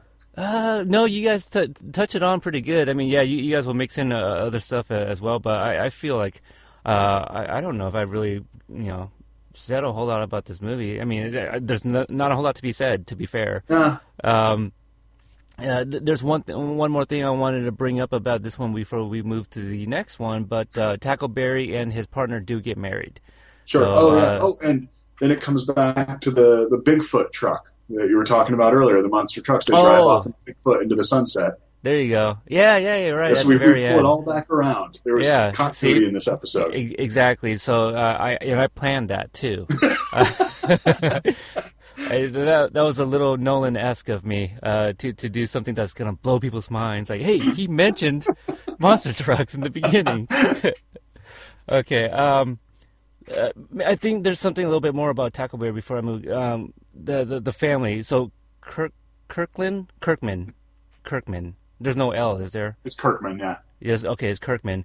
Um, now it's funny because this is the biggest role as this character that she she's in. She does come back for a cameo later on, unfortunately, because I mean she's now she's M- Mrs. Tackleberry. I I think that'd be a you know a very good character to have. Right. Uh, why they don't bring her back for like a bigger role, I don't know. But she has a really odd family. Um, No, oh wait, I just looked it up. It's Kirkland. It is oh, Kirkland. it is Kirkland. Okay, so I missed the L there, Yep. uh, or or I hit M instead of L. I, Um, agreed with you. Yeah. Now, uh, her brother's name is Bud. That sound about right? Sounds about right, yeah. Yeah. So she's got this brother and uh, and a dad. Uh, they they have a very interesting um, uh, uh, relationship, I suppose. They they they fight each other, you know, and I, I find that funny, you know. Uh, Yeah, yeah. And and they, they don't think it's weird at all, you know. So uh, Kirkland she brings Tackleberry over to meet the family. Um, and and uh, here, here's Bud and the dad. They're they're fighting. They're punching each other because I guess they're, they're both uh, they they both box. Um, and it, it's funny too because like they do it again in I think the third one, Fourth one. the fourth one. Okay, so they do that again, and Tackleberry it- still looks confused. Yeah. Yeah, I was like, what? What is going? Like, like Tackleberry, how long have you been in with the family now? I mean, probably like a year or whatever, but Do but still. Uh, Do you think there's an assumption that they make these movies as if any that no one has seen any of the other films? I think far- so. Yeah. I think so. Um, that that's. I don't know, but but it seems that that that that's what they're doing, uh, and and it is it's al- it also seems that with every each sequel that uh, Commandant Lassard seems to get stupider and stupider, uh, and and and maybe you can say that comes with age, and you know I don't I don't know, but because I think the fourth one he is really goofy. Um, Oh, yeah. you know so but let's go ahead and get to the into the third one. Uh,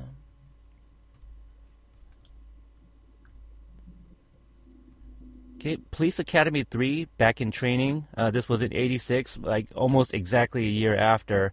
Uh, this came out the 21st of March, 86. The first one, uh, the second one, I should say, was 29th of. So, so this, I don't know how long it took to shoot, but obviously probably a few months, and they released it. Yeah, just in under a year, just right under. And these movies seem to get shorter and shorter. Uh, this one's 83 minutes, um, also rated. Uh, well, this one is the first PG movie. Uh, and I, yeah, I, I, don't think there's really anything in here. Uh, obviously, PG's all ages. I don't need to get into that. Um, but this one is the first one that is directed by Jerry Paris, uh, which happens uh, to be the actual father of Bud Kirkland. Oh, really? Yeah, so I, I did find that out. Uh, so I wondered if he was thrown in as a cameo because he's, you know, the son of the director, or right. n- not not in the second one, but the son of maybe Jerry Paris was probably oh, working on the movie. He he directed two and three. Oh, two and three. Okay, so the fourth yeah. one's somebody did. Okay, okay. So, uh, so Jerry puts his son in, and maybe that scene was a big hit, pun intended, and uh, and so they make uh, they give him a bigger role in three. Uh, uh-huh. So this one, the uh, alumni of Commandant Lassard's Police Academy return to the school to train new recruits and prevent its closure. Uh, so in this um, in this sequel, I didn't know there were two police academies, but I, I, I guess I mean I'm, I'm sure there yeah. is. We just never there, thought there, about there it. There wasn't. There wasn't. They they yeah. invented that for the conceit of this film. Yeah, and returning we have uh, Mauser, who is now a commandant, and his uh, newly uh, I, I'd imagine newly uh, promoted Captain Proctor. Uh, mm-hmm. So so they they leave precinct 16 i guess and now and now they are running their own uh, uh, police academy and this one it's funny because when i was younger and i think this is because of their uniform um, mauser's academy they they uh, they don't look anything like Lassard's academy, right? The Lassard's academy looks like actual cops, you know, the the blue, right? The your, right. your traditional blue. Um, Mauser's academy, they're wearing like like a khaki uh, shirt, black pants, and then they have those red um, things on top of their shirts. I don't know what they're called, but uh, um, but it looks know, like gym clothes. Gym clothes? How so? Yeah, I don't know what you would call it. They're like sweatsuits or something. Yeah. Oh no, I'm talking about the, the yellow taping here. Oh, I'm sorry. I thought you were talking about the red uniforms. Oh no, no, no, no. The, yeah, the police academy, the uh, Lassard's academy, they wear red uh, like gym clothes for yeah Got instructing. It. But the yeah. uh, Mauser's um, his academy, the, the their uniform, you know, mm-hmm. the, their their dress uniform is like a khaki shirt, black pants, and then they have these red tapes on their shoulders. I'm sorry, yeah, yeah, yeah, yeah, yeah. Uh, where the ranks would go on an actual officer, and they also wear a beret. But as a kid, I thought I didn't think they were Russian, but I, I felt like they looked kind of Russian, you know, just because of the colors. Did you have like uh, did you think that at all, or did you have like a similar I mean, thought? It pl- it plays into the idea that you know khaki and beret that's going to be clearly the enemy of the United States. Anytime okay. you put a beret on somebody and they're military um, and or authoritarian in any way, then mm-hmm. they're obviously that's evil.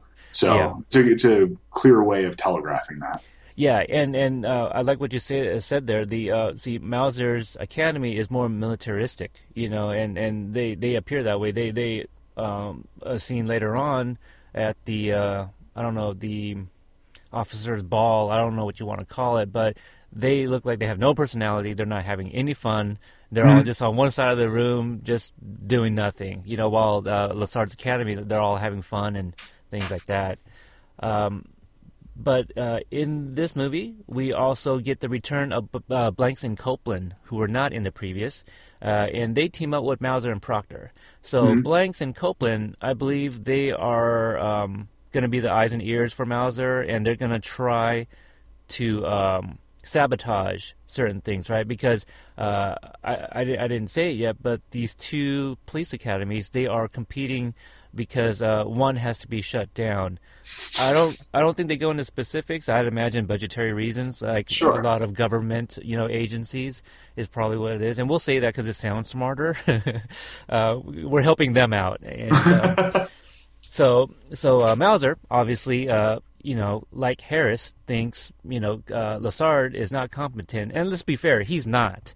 You know, uh, Lassard's academy is probably the one that should be shut down, and I blame it on the governor who wanted to, you know, uh, expand the uh, criteria to even become a, a cadet. You know, sure. so so th- that's what this is. Uh, this entire movie is about, just them competing. Uh, let's talk about uh, where our you know unusual crew is currently at. uh, Mhm. Mahoney is coaching women's basketball, so he's still Yes. a cop, right? As a kid, I didn't get that, despite his cruiser vehicle or whatever parked right there. Um, just because I was, I was like, oh, I, I, I don't know. I, I guess when I was younger, I just thought him coaching uh, women's basketball. I, I just didn't think it was like cop related. I, ju- I just Well, thought it's, it's- something Mahoney would do. It's community outreach is what he's doing, Oh, okay. I, and they're all doing a form of community outreach throughout the throughout the film. Oh, oh, so you paid more attention than I did. um, I don't know who the kid in his car was, but I guess you needed somebody to sit in there and kind of answer the call for, for help. Yeah. Um, so um, uh, Lassard is reaching out to some of his uh, old uh, cadets who are now sergeants uh, to to basically help out with the, the new recruits and make sure everything goes smoothly. I guess because they're all getting graded on certain things, you know, the training and, and, and all these things. Um, so Hightower is uh, is in the undercover drag. I didn't remember it being in this one, but uh, when when I saw it, I started laughing because I remembered exactly what was happening Oh, sure. so you, you get the scene. Here's the setup here. The you, you get this uh, um, uh, a very serene looking park. Know, pretty peaceful. Not a whole lot of people. And there's this big woman sitting on the bench. You only see her from the backside. This blonde. And then the, this creep, this this this this thief here, creeps up behind her, tries to snatch the purse, and you know it's Hightower. you know we we see him, and uh, uh, the dress does not make him look good. Uh, I got to put that out there. and uh, so we get we get to see Hightower and see him in drag. So very interesting. I I, I like it. Um, yeah, it's the, that's one of the things that I think I could show my son, and he would appreciate that. He would think that was funny. I think so too, because like yeah, you put the biggest guy in women's clothes, you know why Yeah. not? Um, now, the, what do you think about uh, Tackleberry's reintroduction? He's playing commando in his backyard. That's the part I found funny to find out that it was his backyard. Right. So he looks like Rambo. He's got the camel paint on. Uh, Bud, his brother-in-law, is looking for him, and uh, um, it's really quick. I, I guess there's nothing more than that uh, just to say. But uh, did did you like that scene? I mean, it makes sense. Oh yeah, yeah, yeah. This is kind of where I I think I in rewatching all these recently, I think this is where I really start enjoying the films more. Um, they don't have the same. They're they're a lot lighter than the other films. Um, the first film being rated R and it having the nudity and the language in it, I think gives it more of this biting edge to it um, that the film doesn't earn. That none of these films earn. That they are Hmm. goofy and that right, right. um, and so I think that this is more where the films are comfortable, even though they're not as reviewed as well and not as well liked, and they continually make less and less box office as you go through and look through the films. But I think at this point is where they really started to get better and find a comfortable stride, and they knew what they were doing, and it was uh, it was more like a sitcom in a way, I guess, where Yeah. the pilot was the first one, then kind of changed directions with the second, and then the third one, I think, is you know that where they're in their comfortable zone. Mm-hmm. Mm-hmm. Yeah, I, so- I I agree with that. Yeah, and maybe it's just they're re- rehashing a lot of the same jokes in a way, Yes. but the, the which is where you can get to. But I I, mean, seeing as a kid, I didn't mind that. Yeah. Let's be honest. This this third one, it's almost it's almost a, a remake of the first one. Yep, in a lot of Yeah. ways. Yeah, it it, it really is. I mean, uh, almost down to the very end uh, of the movie. Uh, so uh, we, we we even get the remake of uh, the Facklers. y- You know, whereas in the first one, it's it's uh, Mr. Facklers that's trying to leave the house. Now, Right. his wife wants to join the academy, and he's you know trying to stop her from doing so. Uh, and this scene still worked for me. Uh, I, found it just as funny as the very first one, where we saw the missus for the first time. Um, but now she's trying to leave, and she even um, I like her scene too because he doesn't want her to join the academy, and so uh, he kind of talks her out of it, which at least he thinks he is at the time. So she walks back inside the house, locks him out, and she sneaks out the back of the house and she steals his police cruiser, and uh, and takes off. Mhm. Now I didn't get the name of this other guy, but we got an exact scene from the uh, Kim Cattrall. You know, when she's sitting in the back of her vehicle, we see her. You know, oh, she's probably you know she comes from money. There's this guy sitting back there smoking one of those uh, penguin uh, cigarettes. You know, I, I don't know. If, they're probably called something, but I don't know what Well, it's called. yeah, you have the uh, the fil- the long filter on it. Yes. Yeah, Yeah, so so uh, another you know, this this is supposed to be the Kim Cattrall character, but a guy, I guess. And then out the window, he sees Mister Fackler on top of the hood this time. So, Right. But uh, yeah, I thought that was really funny. Um, did you catch that guy's name by chance? The the rich guy? I no, I did Yeah, not. I, I don't think he really has anything except for like the end, you know, where he calls in for backup. That's really it. It- So he's basically a nobody. Uh, so Sweetchuck and uh, Zed, who we obviously met in the previous movie, they uh, they are both heading to the um, police academy, and I really like the scene between the two too. Uh, so Sweetchuck is on a Vespa, I guess. Yeah. Um, it, very fitting. Uh, it's funny because we get a series of events here. You got a kid riding on a bicycle that is going faster than him. Yes. Um, and then Zed comes up on on on a uh, on a just a regular mo- motorcycle, right? Comes up behind him, and and they uh, they they have a little exchange, you know, on the road there. Uh, Zed basically does his Zed bark at him. Um, Zed doesn't have any other name, right? That's just that's probably like No, yeah, gang- it's just that. Yeah. yeah, because I think he's called Officer Zed later on. I don't know if it was in this one or the next one. I'm like, does does he? they just call him Officer Zed, so he has no other name. Um, so here's where uh, the the racial jokes kind of kind of return. Um, the rich guy he pulls up and he looks at Hightower and calls him a porter. Um, Right. Now, a porter isn't that somebody who tends to people in the uh, restrooms? Yeah. Yeah. Exactly. So so it's uh it's it's a knock on Hightower being black and um, how I don't know naive is this guy to look at a a black man in a police uniform and call him a porter? Well, I think the the point in that that specific joke is that exactly that is that making fun of the rich guy and how out of touch he is. Yeah. That he sees a guy in uniform and just because he's black, he assumes that he's a servant of some kind. Yeah. And so I think that's where the joke is. It's not Okay. using the word um, in the pejorative, where the joke is that he's saying it. It's the joke that he's that un- unaware. Okay, and uh, he also uh, he um, what's a red cap? I don't know if you caught that, but he he said porter and said red cap. Does that I- mean anything? No, that doesn't mean anything to me. I don't know. Weird. Okay. Because I, I, I wondered if that was also like a racial slur or something. So I wrote that down. I was going to see if you knew. Um, and okay, so one of the other new guys is uh, one of my favorites, uh, Nagata. You No. know, who, who who's Japanese.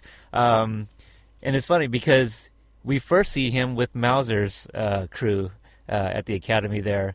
Uh, Mauser's walking, you know, down this uh, down this rank of uh, of re- I don't know if they're recruits or whatever, but his people basically. Mm-hmm. So he's walking down all these tall, strong men, and then he stops in front of Nagata, who's this short Japanese man holding a translation book. And who might you be? Oh, a Tomoko Nagata of Tochikawa Nagatas. Oh, and is this your lovely wife? Doctor? Yes, sir. What's the story here with Fu Manchu? Fu Manchu.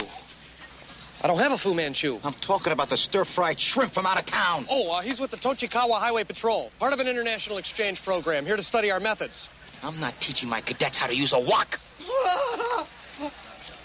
you ship him off to Lassard. He'll fit in perfectly over there. He could use a good sushi chef. No offense, eh? Arigato. Uh, thank you. Kiss my what? I, I actually found it funny. I didn't find any of it offensive. You know, uh, I think. Um, did he call like some, some shrimp was used, but I forgot the lines. Yeah, I probably should have wrote the line because it would have been funnier. But uh, there was some racial stuff. Chopstick, I think chopstick Yeah. was mentioned. Um, oh, I think that's the, also the line that that um, made Proctor like laugh hysterically too. You know, uh, I, I actually like uh, I liked Proctor in this one the best. I think. Uh, Yeah. Kind of just being the monkey to Mauser. I, I Um, actually I, I like Proctor as the as the goon assistant. I think he he's fine in these films. Here's a here's a fun trivia here that uh, I read that um, Proctor's uh, role well, uh, apparently was turned down by Bill Paxton, Really? who went on to do Aliens instead. Yeah, I think that was a good choice. Yeah, very good choice. That worked out really well for him. So and then I tried to think about it, like from all the Paxton roles, like I was trying to see if I could see him as Proctor because I could not see him doing In Weird What? Science. The brother. Yeah. Hmm. if he played the brother from Weird Science as Proctor, he I think he'd be a little bit too more of like like an actual antagonist though. I, I don't think he is he that No, dumb though. I'm saying he can. No, he plays the brother, and he plays uh, Chet's brother in Weird Science. So he can. Uh, I think he can play Goofy like that. Wait, wait, who plays Chet's brother? Bill Paxton. Chet, Chet is the brother. I mean, Chet, I'm Oh. sorry. Yeah, yeah. Bill Paxton plays Chet. So Okay. Yeah. You know what? I did you ever watch the TV show Weird Science? no. Okay, I because I remember Chet from the TV show more than I remembered Bill Paxton as Chet. And then like going back and watching the movie like years ago, I go, "Huh, Bill Paxton? No kidding." So that was really weird. 'cause they kind of look alike. It, it- that's the thing with these uh, TV adaptations or spin-offs or whatever you want to call them, reboots, remakes. Um, Sure. to the to the small screen, they, they yeah they, they they try to like get the ones that look like the characters too. So I, I kind of like that. But yeah, I remember the TV chat more than I do the the movie chat. But yeah, that it would have been an interesting take. It, would have been a different type of character, in my opinion, though. Oh, Um, sure. Yeah, so Nogata and Proctor, I, I think I like them both in this one, and and obviously Zed's a fan favorite for, for everybody. Uh, we mentioned in the last one that Tax, uh, uh, Tackleberry's brother-in-law would, would also end up joining. Now we um, Karen Adams, that's Mahoney's new love interest. Right. Um, and and a couple of things. Obviously, you know, I, I over overthink these things, but uh, Mahoney Mahoney starts hitting on on Miss uh, Miss Karen Adams here, who is basically supposed to be like Kim Cattrall's character, except for she, you know, not that she doesn't come from money, but she's a less uh, less snobby, you know, more more of a you know like a regular woman, uh, and uh, I, I actually find her pretty. Now the the fourth movie, which we're not talking about yet. Um, Who's the love interest there? Is it Sharon Stone? Who, Sharon yeah. Stone was the yeah, reporter, no, right? it's Sharon Stone. Yeah, Okay, she's the reporter. okay. Who um out of all these, let's go with the three movies because well, two if you want to include Julie Brown. Uh, so three or four, however you want to call it. Which of these four women do you think is uh is maybe the prettiest in your opinion that uh, Mahoney is after? So we're just going to go right down into bro talk. Uh, yeah. Jesus. Um, I I don't know. Um, that the kind of affluent, uptight white woman thing doesn't really work for me. Um, I, I, they're all attractive women. They're all very beautiful women, but I kind of they- they're not my taste. Any of them. Okay. Um, neither, What about neither you? are mine. No, no, yeah. It's uh, my wife is completely opposite. My wife's like half their their size. You know, she's like four nine and you know, Yeah. Asian brunette, so completely different. Uh, I've never been with any of the, uh, any girl that looks like Mahoney. You know, the tall, white, blonde, blue eyes, nothing like that. Uh, the reason I brought that up because uh, Karen Adams. Um, uh, that's not the actress's name, obviously. That's the character's name. She, I think she's actually the prettiest uh, of them four. Um, You know, Sharon Stone's obviously beautiful, but I, I, I don't know what it is. I think Karen Adams just seems like a more, um, not plain Jane, but your girl next door. You know, kind of like an Okay. everyday girl. And I, I just, I, um, when I saw when I was watching this, I was like, oh, I. Wow, yeah, she's the prettiest one. I, I think she's prettier than the, the other girls that Mahoney actually chases after.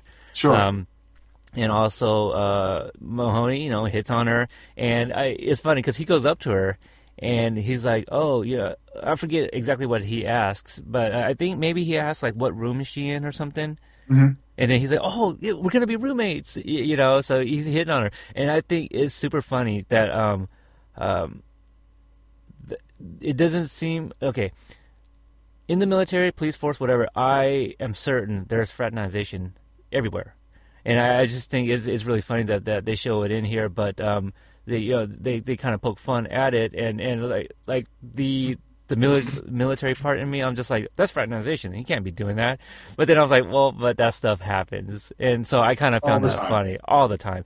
And so I um so after thinking about it a little bit, I kind of appreciated it. I guess it, actually that's kind of a strong word, but I kind of liked how they kind of poked fun at that. That it seems that there's um because Nogata becomes um Callahan's woman. Mhm. You know, and it, it's funny because it seems like Callahan seems to like the ethnic guys. so if you speak with the uh, Latin accent or you're a Japanese man, she seems to like those type of guys. Yeah. So I wonder if this is a replacement for Martine. You know, Oh, okay. so- yeah. Yeah, so I, I I didn't think about it till now really. So cause, because I was like, wait, what happened the last time we saw her? Well, her and Martine was supposed to go meet up with her parents, but uh, so it doesn't. You know, obviously he didn't return, and now we got uh, N- Nogata. Um, now I don't know if you know, but uh, oh, Nogata. Uh, Teenage Brian- Mutant Ninja Turtles. Yes, he was the voice for Leonardo. I was going to bring Yeah. that up because not a lot of people know because he fooled me. Um, because seeing him on Revenge of the Nerds and uh, in these movies, I was certain that's the way he really spoke. Oh no, not at all. I, I, because I, haven't seen him in anything else where he actually speaks like where you couldn't tell he has an Asian accent. Um, because obviously the the voice of Leonardo, I didn't know that was an Asian guy until I found out that that was him that, that Yeah. voiced it. And and to be honest, I didn't find out till when we did our Ninja Turtles reviews. So that was just this past year. So, um, but and then like once you see the name, you can like you can hear it like yeah that's him. But I, I had no idea. I really and you know and maybe that's the the, the naivete of me that to to think like the Asian actors from then um, actually spoke like that. Uh, maybe the exception They were they were made to speak that way. exactly. But I th- what what do you think about Short Round? Uh, data. oh god, data. as far as a, a character, from Goonies, a yeah. Now, do you think that's really how he spoke? Because that's how he spoke in in um, Indiana Jones. it's not how he speaks now. No, I, I haven't heard any interviews or anything like that. But he, he speaks pretty normal now. Oh yeah, I mean The- the, dude's from accent's gone away. He, he doesn't talk like that. Yeah, gosh, I don't know. I see because You, If you- it- you're an Asian guy. You don't talk like that. yeah, but see, I don't know about those guys, but I was born in Texas. You can't get any more American than that. so that, that that's that's actually one of my jokes when people uh like you know when I first meet them or whatever, and you know there there are curious ones. They'll be like, oh um uh so where, so where's your family from? I go Texas. They give me that look like no Yeah. you know I go You, "Well, know what I mean. Go a little further. like well no I'm, we're from texas. My, my my mom's from texas you know my my parents met there. I was born there. Uh, i have family there. But yeah um if anyone is is, is curious eh, and and i still wonder sometimes if like some of the listeners even like know i'm asian. I, i've kind of like brought that joke up like well if you couldn't tell from our logo you know i i have But- brought up the little again, references. there's plenty of uh, people that are white that love Asian culture that would Mhm. put that all over the place. So Yeah, yeah. Um, but uh, yeah, if people were curious, my my family originally comes from Laos. So there you go. yeah. Uh, and if you don't know what Laos is, you should watch an episode of King of the Hill.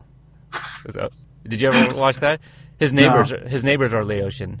Oh, okay. Yeah, and there's this uh, the funny joke which I'm gonna but- totally butcher, but uh, I remember it years ago. But um, uh, okay, the the country is called Laos, the language is called Lao, and the people are called Laotian. And um, one of uh, Hank, I think I think that's the the main character in King of the Hill, Hank. One of his friends or whatever, they were talking to the, the new neighbors that just had moved in, and I think the question was, "Oh, so where are you guys from? Um, you know, Laos. You know, we're Laotian." And the guy was like, "I don't care. I didn't ask what ocean you from. I asked, you know, what country, or whatever." He Right. goes, we come from Laos. Laotian are people. Yeah. Uh, so th- that if you guys didn't know what Laos is, you know, it was in King of the Hill, which I, I think was a popular cartoon. I, I I never got into it. Yeah, no, I, I. But that doesn't mean it was on for a long time. It so sure was. So that's the only reason I thought it was kind of like popular and successful because it went on for a while. But I don't know. I mean, this series went on for a while too, and well, I mean, these movies made a ton of money. Yeah, Like if you go back and look through them, I think the first one made like eighty million dollars back then, uh-huh. and so then it seems like it drops off by about twenty million every picture after that. So Oh god, and, and that was actually still pretty good money back then. But also, Oh, you, sure. yeah, you you didn't have like um, a whole lot of home releases yet, and so people were still like hitting the theaters uh, often. Uh, well, these things were huge on video too. I, they came out on video and they were all over the place then. Yeah. See, I mean, I, I don't. I, I have to go back and watch like the, the other ones. Um, you know, I'm in no hurry to, but I, I remember one of the sequels having some kind of like um, uh, some some silhouette of some guy that was like a bad guy. I think. Does that Mm-hmm. ring a bell of some sort? So some kind of bad guy where you never saw him, but you'd only see like his black Oh, silhouette. yeah, that, that's in. I think that's in Mission to Moscow, if I'm not mistaken. Okay, probably like a, like a Russian bad guy or something. Yeah, and, something along and, those lines. And I want to say that there was some kind of reveal of who this person actually really was. So, Mm-hmm. so that might be some uh, one I want to visit because I think that's one that I saw on TV a lot, which is the weird thing. Um, but yeah, I, I think like at least the first four, I you know we owned on VHS, and I, I watched them all. And like the, uh, again, like four, I, I vaguely remember, but I remember this one scene, and they all kind of just run in together for me. So I just that just Oh, yeah. shows I probably watched them out of order and stuff. Well, I think by the time I got to five, six, part seven, whatever, Mhm. um, it was kind of like I was when I was in fourth grade, and I remember asking for things for Christmas that I didn't really want anymore. Uh-huh. Um, where I'd be like, "Yeah, I want to get a GI Joe and this kind of thing," and I didn't really like GI Joes anymore, but I didn't know what else I was supposed to get because I didn't care about them anymore. Yeah. Um, so it was kind of like that with those movies where I'm watching them, but I don't really like them anymore. Hmm. So, kind of felt the same way to me. Yeah, um, I, I didn't write down a whole lot of things in this one, um, but I, I I really did uh, enjoy uh, number three. Uh, there's um, because it's back in training, right? So again, we already mentioned it's basically a uh, basically a remake, with the exception of you know some some different jokes. Um, I, I don't know if I, I pretty much already touched on the story. You know, there, there are two competing academies, and uh, we already kind of know who's going to win out. But it's it's everything that happens in between. Did you have any uh, scenes that stuck out uh, that that you found funny again, or uh, scenes that you forgot? Uh, Uh, you know, I, I offhand, not really. Um, the, as far as things that stood out to me, uh, the one thing that I had forgotten was that um, Tim, what is his name? Is it uh, Kazurinsky? I think the oh, merchant. Sweetchuck. Yeah. Yeah, Sweetchuck. Mhm. Or uh, yeah, I had forgotten that that was him in the film. That it was from SNL. Um, so I didn't know that he was in these movies. I just I didn't associate him with. Uh, He was on With these- SNL. Yeah. Oh, I didn't know that. I think so. I'm pretty sure he was on SNL. Uh, Um, if not SCTV or something like that. I, I Yeah, did- yeah, he was on SNL. Um, He was one of the early cast members, interesting. I'm, uh, like in '75 or something like that. And at this point, I hadn't gone back and watched those. So it was like in watching con- them on Comedy Central when they were rerunning all of the old SNLs. Then uh, I think that's when I became familiar with him from that. But yeah, he's one of the early cast members. you said 75. Isn't that when it started too? Because cause, Yeah, that's it. Because I'm looking at it and it looking. I just clicked over to IMDb real Yeah. quick. It shows him on the first season. Wow. So Yeah, because uh, I think last night they aired, I want to say the first episode, and uh, I think George Carlin might have hosted or he was like on there. Um, Uh-huh. So that that would have been interesting had I watched it and seen him in there. You know, if he if he was like one of the earlier uh, uh, players on that show. Um, but yeah, as as the time of this recording uh, tonight, they're actually doing that the 40th anniversary. yeah, Uh, I got yeah, that on I'm gonna- I'm definitely gonna watch that. Oh yeah, yeah, that's gonna be fun. Um, but Sweetchuck, uh, apparently, in I did not catch this upon viewing. I mean, and I, okay, so what I read was uh, the actor's real life wife was also a cadet uh, in this movie, and and I, I saw her name. It's like I think it was like Cadet Sarah or something like that, but I, I couldn't think of anywhere in the movie that uh, she might have been in. Um, but yeah, apparently his wife was also in this movie. Um, Really? yeah, yeah. Uh, I wish I'd written that down, but I I, I knew I was going to bring it up, but that's just kind of interesting. Um, so I, I don't know where there's any other female, uh, other, other than you know the uh, Cadet Adams, uh, which is Right. you know, obviously the new one. I couldn't think of yeah any other new faces. Um, she probably just didn't have a speaking role. Was given I don't know how do you how are you given a name and not have a speaking role? You know, because Uh, if it's if you're cut out of the film, Okay, okay, yeah, yeah, that makes sense. Because I mean, there's there's characters that you know, like obviously Sweetchuck, uh, he was uh, credited as the merchant, but we only know his name through like uh, his um, his furniture shop, which is funny because um, it's even spelled differently than the way it's pronounced. Because uh, Right. um, uh, Bubba Smith wasn't able to pronounce the actual spelling of it. He kept on saying Sweet Chuck, so so they changed it to, to Sweet Chuck. Um, th- these trivia stuff, I think they're actually more interesting than some of these movies. uh, um, I, I, I don't disagree with you. yeah, uh, I'm trying to think. There, there's another one. Oh, okay. The Police uh, Academy 2 poster, there is actually a female blonde uh, police officer on the cover who is not in the movie at all. Which is funny. Really? Yeah, yeah. i if you go back and look at it, and it, it, like depending on the image, the the face is really hard to see. But I think as a kid, I think I did remember like who is this woman, and I just assumed she was somebody else, and it just it just didn't look like her. Are you looking it up? On the Police Academy Part three, two. Part Oh, two. part two, I'm sorry. Yeah, Yeah, three. Uh, you got Callahan and Hooks are the only female, and I, I actually like three's poster too because you got Hightower wearing that female wig too. Yeah. Yeah, but if you pull up the Police Academy Part Two, uh, their first assignments poster, there's a uh, a blonde police officer uh, who's not even in the movie. Like she doesn't look like anybody. And I think as a Oh kid, God, you're absolutely right. yeah, see, I think as a kid, I thought that, that she was Karen Adams and just mistook that she was in that movie. Just 'cause- Wow. Yeah, see, like, does she look like anybody? No, not at all. Yeah. I see exactly what you're talking about. Interesting. Yeah, so I, I think when I was younger, I thought like she was Karen Adams and just mistook the sequels, whatever. Right. But yeah, it uh, very interesting to look. at. They're boom, mind blown, right? So this we're we're trying to Nolanize this episode, you know. Uh, I'm sure we'll go back to monster trucks pretty soon here. um, so a couple of the things that stuck out for me that I thought was really funny. I, I enjoyed the the driver's test again. Um, this one done a little bit differently. We saw uh, um, Zed. He, he gets behind the wheels, and I think Hooks, she was the instructor, and she had forgotten the keys. And so Zed's like, "Oh no, it's okay," you know. And then like he pulls out the wires and hot wires it with uh, th- that's the right word, right? Hot wire.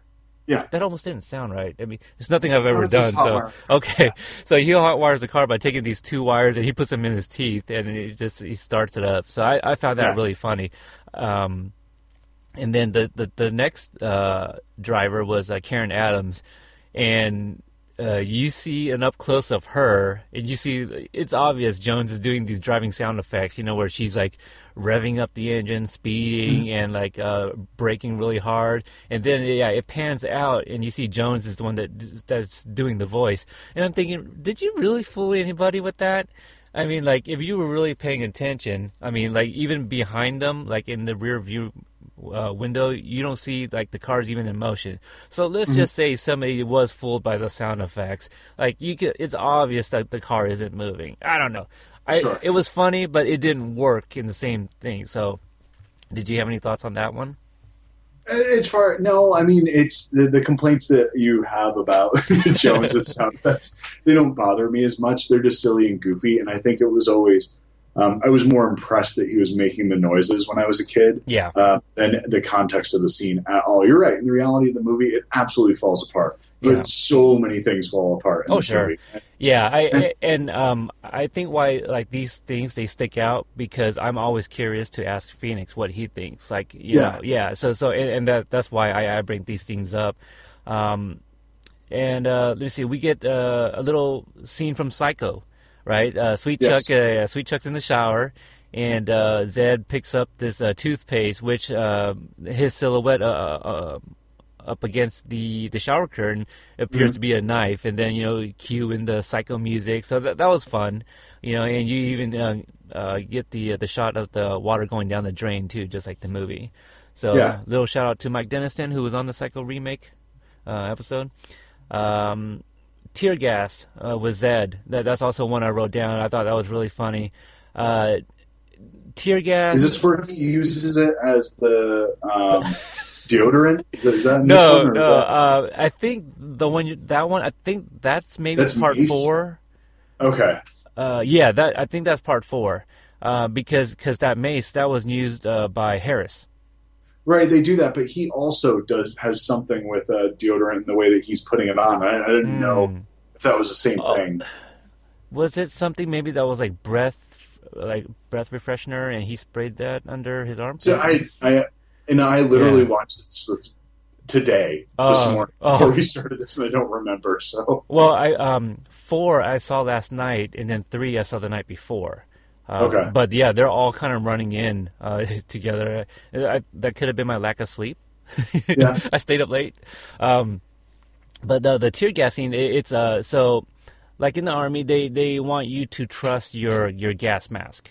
Okay, um, and I, I kind of uh, go back to uh, Jarhead, you, you know, where where they have uh, scenes with you know the gas mask. That, that's very realistic. There, um, you seen Jarhead? oh yeah, Yeah, yeah. Uh, and th- there's the, the one part in training, yeah, where they're all putting on their, their mask and they, they take it off and they have to clear it and all these things.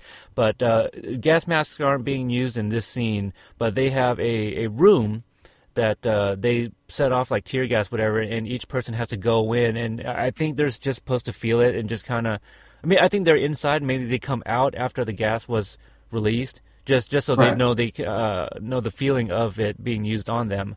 Um, and I think everyone comes out, and then they're wondering where Zed is, and then he comes out like holding the gas can, the canister, and he's like, "Oh, I'll be right back," you know. And then he goes back in, and then you hear like all his, you know, bobcat noises that he makes, and Right. he's just in there like just sucking up all the gas. It's just hanging out. Yeah, so, I found that really funny, um, and and we'll get to it later. But uh, one of my funniest jokes, lines, or whatever is uh, is by Zed in the fourth one. So, um, uh, that, that's basically it. Uh, the Academy Ball is actually the last thing I, I wrote down. Um, here we get the return of the prostitute, so we get a little nice nod to the first movie, and it is the same actress. Uh, thank you for doing that because uh, I- I'm, I'm sure if you got somebody else, nobody would have noticed the difference.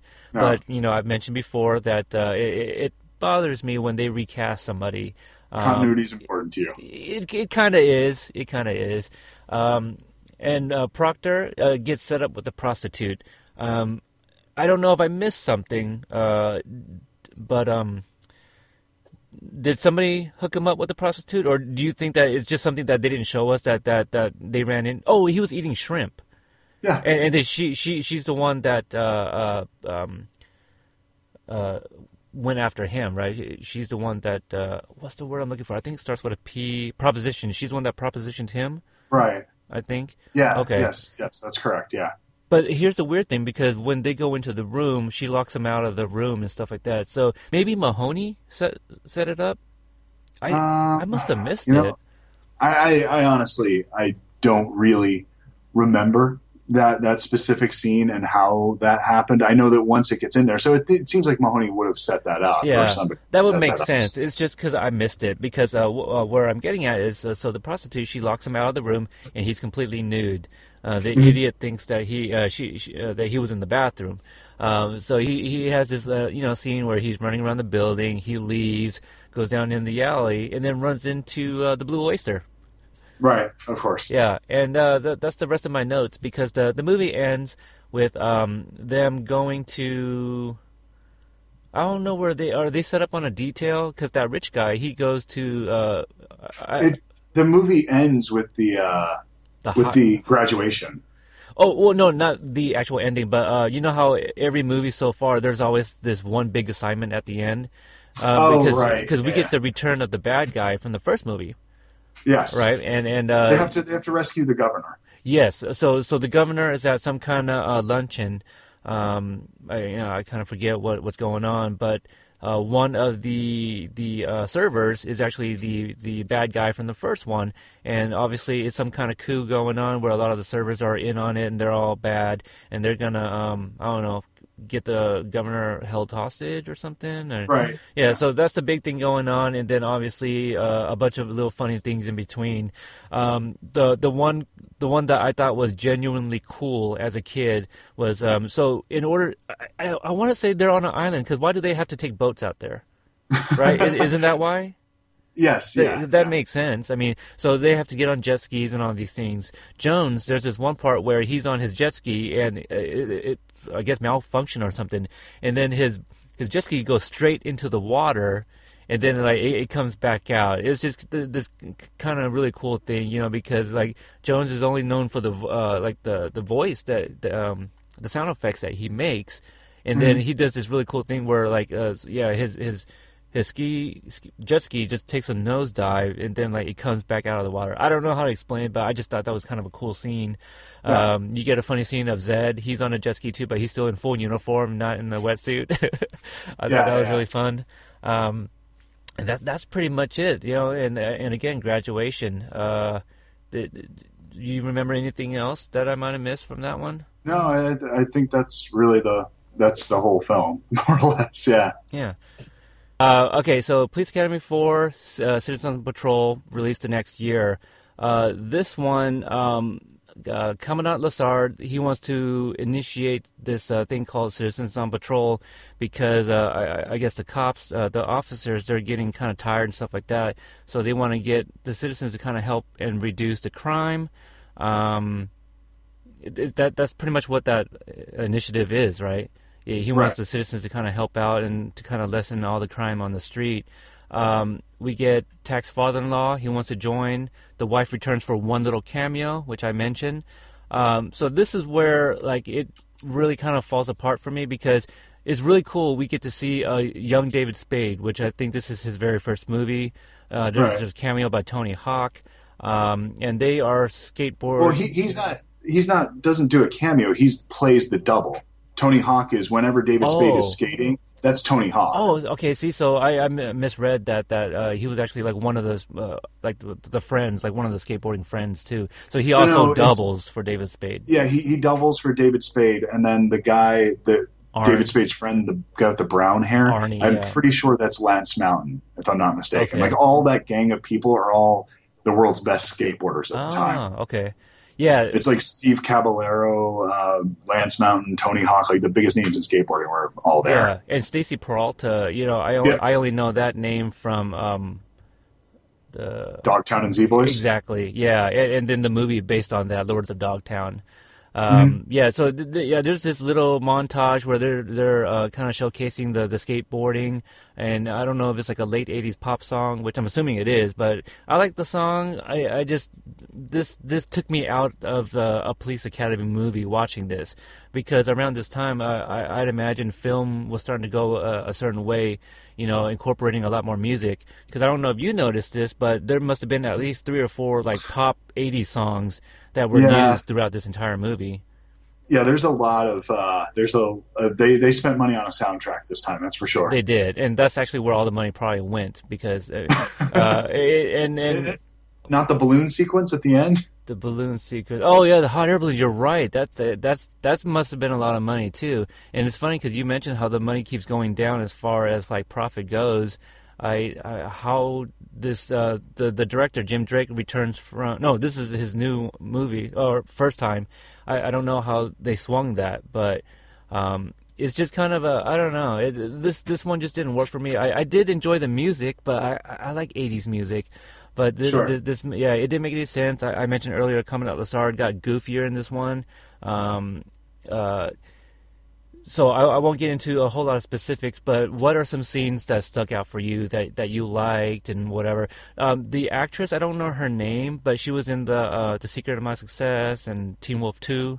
You know, the blonde who actually becomes like Zed's love interest.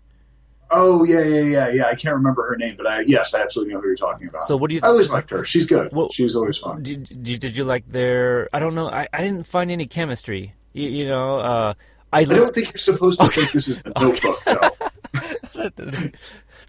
I mean, it's supposed to be goofy, and actually, that's the scene that um, where they have their thing where they're spinning around. Where I made my wife come into the room when I was watching the film Uh-huh. because there's a thing we do with our eyebrows. okay. Um, it's the it's that it's that we do that to each other where Uh-huh. we just lift our eyebrows as just like joking around, trying to act sexy to each other, Yeah. where we're just doing it really poorly. Yeah. And it, it, I, I had no idea, but it is exactly that scene, and me and my wife do it all the time. So Yeah, I, I think the only reason this movie was um, watchable for me was because of Zed. You know, I really like his scene at the at the poetry reading where Yes. where he's you know going over there to present this new initiative, uh, new, gosh, new Initiative. initiative, uh, the Citizen on Patrol, and and um, he gets up and he reads this uh, this line, uh, which I thought was funny. You know, he even mentions fart. You know, who- I guess you know, sure, why not? Uh, but it's funny, you know, Zed, Zed is funny, you know, because when he goes there, the uh, that woman she mistakes him just for like some kind of goon, and he Right. he says that well he he wanted to wear no more clothes because it makes people comfortable, but he's wearing his clothes from like the part two where he was a, a gangster, you know. right, Uh, the gang days. Yeah. Uh, now, how about the the swimming pool scene? Okay, you you had uh, uh, Callahan. With with Leslie Easterbrook or the yes, purple? yes. Uh, Lee, uh, Leslie Easterbrook. Um, uh, this is rated PG, but I, don't think it's you know it, it worthy of a PG thirteen rating just because of this one scene. But Leslie Easterbrook, she gets into the pool, and uh, you know she's wearing a white top, no bra, and we get to see her. Right. Um, and then uh, in the same scene, it's really weird. Uh, Arnie, uh, the um, David Spade's friend, he's on this Right. bike over by the pool. I don't even know why it's there. It's supposed to be a funny scene, but he, uh, you know, pedals so fast that the bike gets off, and then he starts pedaling through the water. Um, Uh-huh. What I found funny was Zed was loud enough to shout in the water for Arnie to hear him. Um, Yeah. that was funny. Um, one uh, and then in this scene, oh, I, I forgot to mention that uh, Lieutenant Harris, who's now captain, maybe yeah, he's captain now. Uh, who Proctor works for him too, so Right. now they're kind of mixed up. But uh, there's this scene where Harris is kind of like talking to like Zed and that girl for being unprofessional or something. I want discipline. Do I make myself clear, Zed? Discipline! Jerk! What? He said bye. No, I said, I said jerk. I think it was pretty clear. I said jerk. It's- it's- yeah. Yeah, so it was We like his present that. delivery, the timing. It was just, it was beautiful. I, I, I thought that was extremely funny.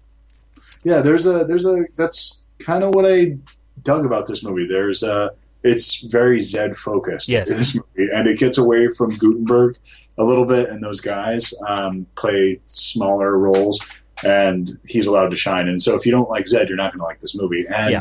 when I was younger, I was never good at it, but I really liked skateboarding. So to get to see Hmm. skateboarding in film was something that was a rare treat at the time Yeah, so that was really I liked that a lot seeing you know these people that I knew and going back and looking and seeing the obvious body doubles at the time and seeing the skateboard style change when David Spade can clearly just ride on the skateboard Uh-huh. and you can tell as soon as it's an overhead shot it's somebody else it just looks hilarious so I always enjoy that but that's a a continuity flaw that I actually enjoy yeah, yeah. Um, and yeah, that's that's pretty much it. There's not a whole lot of other scenes really to um to really get into. I mean. You, you got the old lady, Mrs. Feldman, that's in there. She's like a a, a female, older version of Tackleberry, basically. You know, Right. heavily into the military type stuff. But she's this sweet little old lady, uh, and like you said, you know, it's a a lot of Zed, which I like. Um, and uh, I I didn't really care for Harris so much in this in this one. He he really didn't do anything for me. I actually kind of like Mauser um, better. I like Harris in the first one. That's my favorite Harris. I, I I really liked him. It could be the material, you know, the writing. Um, Yeah. is probably what it is. Uh, another scene I, I think people uh, tend to like is the um, when uh, Arnie Kyle. I forgot the black guy's name. The the new big black guy House they call him is his Oh, yeah, nickname. And so so they are part of this program too, but they're not doing a whole lot. And Mahoney and Jones they they figure that they're gonna kind of teach them a Right. lesson, set up The this prank, yeah. the prank, yeah, and then you get to see um, uh, Hightower dressed up as Badula, this voodoo guy. Uh, and I, I kind of like that scene, but um, it, it's just I, I don't know. I think these guys are idiots because like once Badula starts talking, how do you not know that's Hightower? Like yeah, I, I can tell like you maybe you can't tell it looks like Hightower, but like the voice was just like he, almost spoke no different except for a little uh, Jamaican patois. Is that is that the right word? You know, Sure, yeah. you know. So um, yeah, Blue Oyster returns, and here's a couple of things I did learn about, about this. This is the last time we see the Blue uh, Blue Oyster, um, which Proctor goes into this one. I don't know how he forgot, um, Right. you know, because he was just in it. Uh, but him and Harris, they go into it, uh, into the Blue Oyster, which Mahoney uh, gave him directions to. I read that originally it was supposed to be Mauser and Proctor in the uh, in part three, and that's got scrapped. So they used it for this one and, and had Harris go in. Um, so that's that's basically it of part four. I really have nothing else to say uh, except for skateboarding, Mrs. Feldman, and more Zed. There you Um, go. So that that's really the short short version of this movie. So we'll go ahead and wrap it up with uh, um, the the ratings for two, three, and four.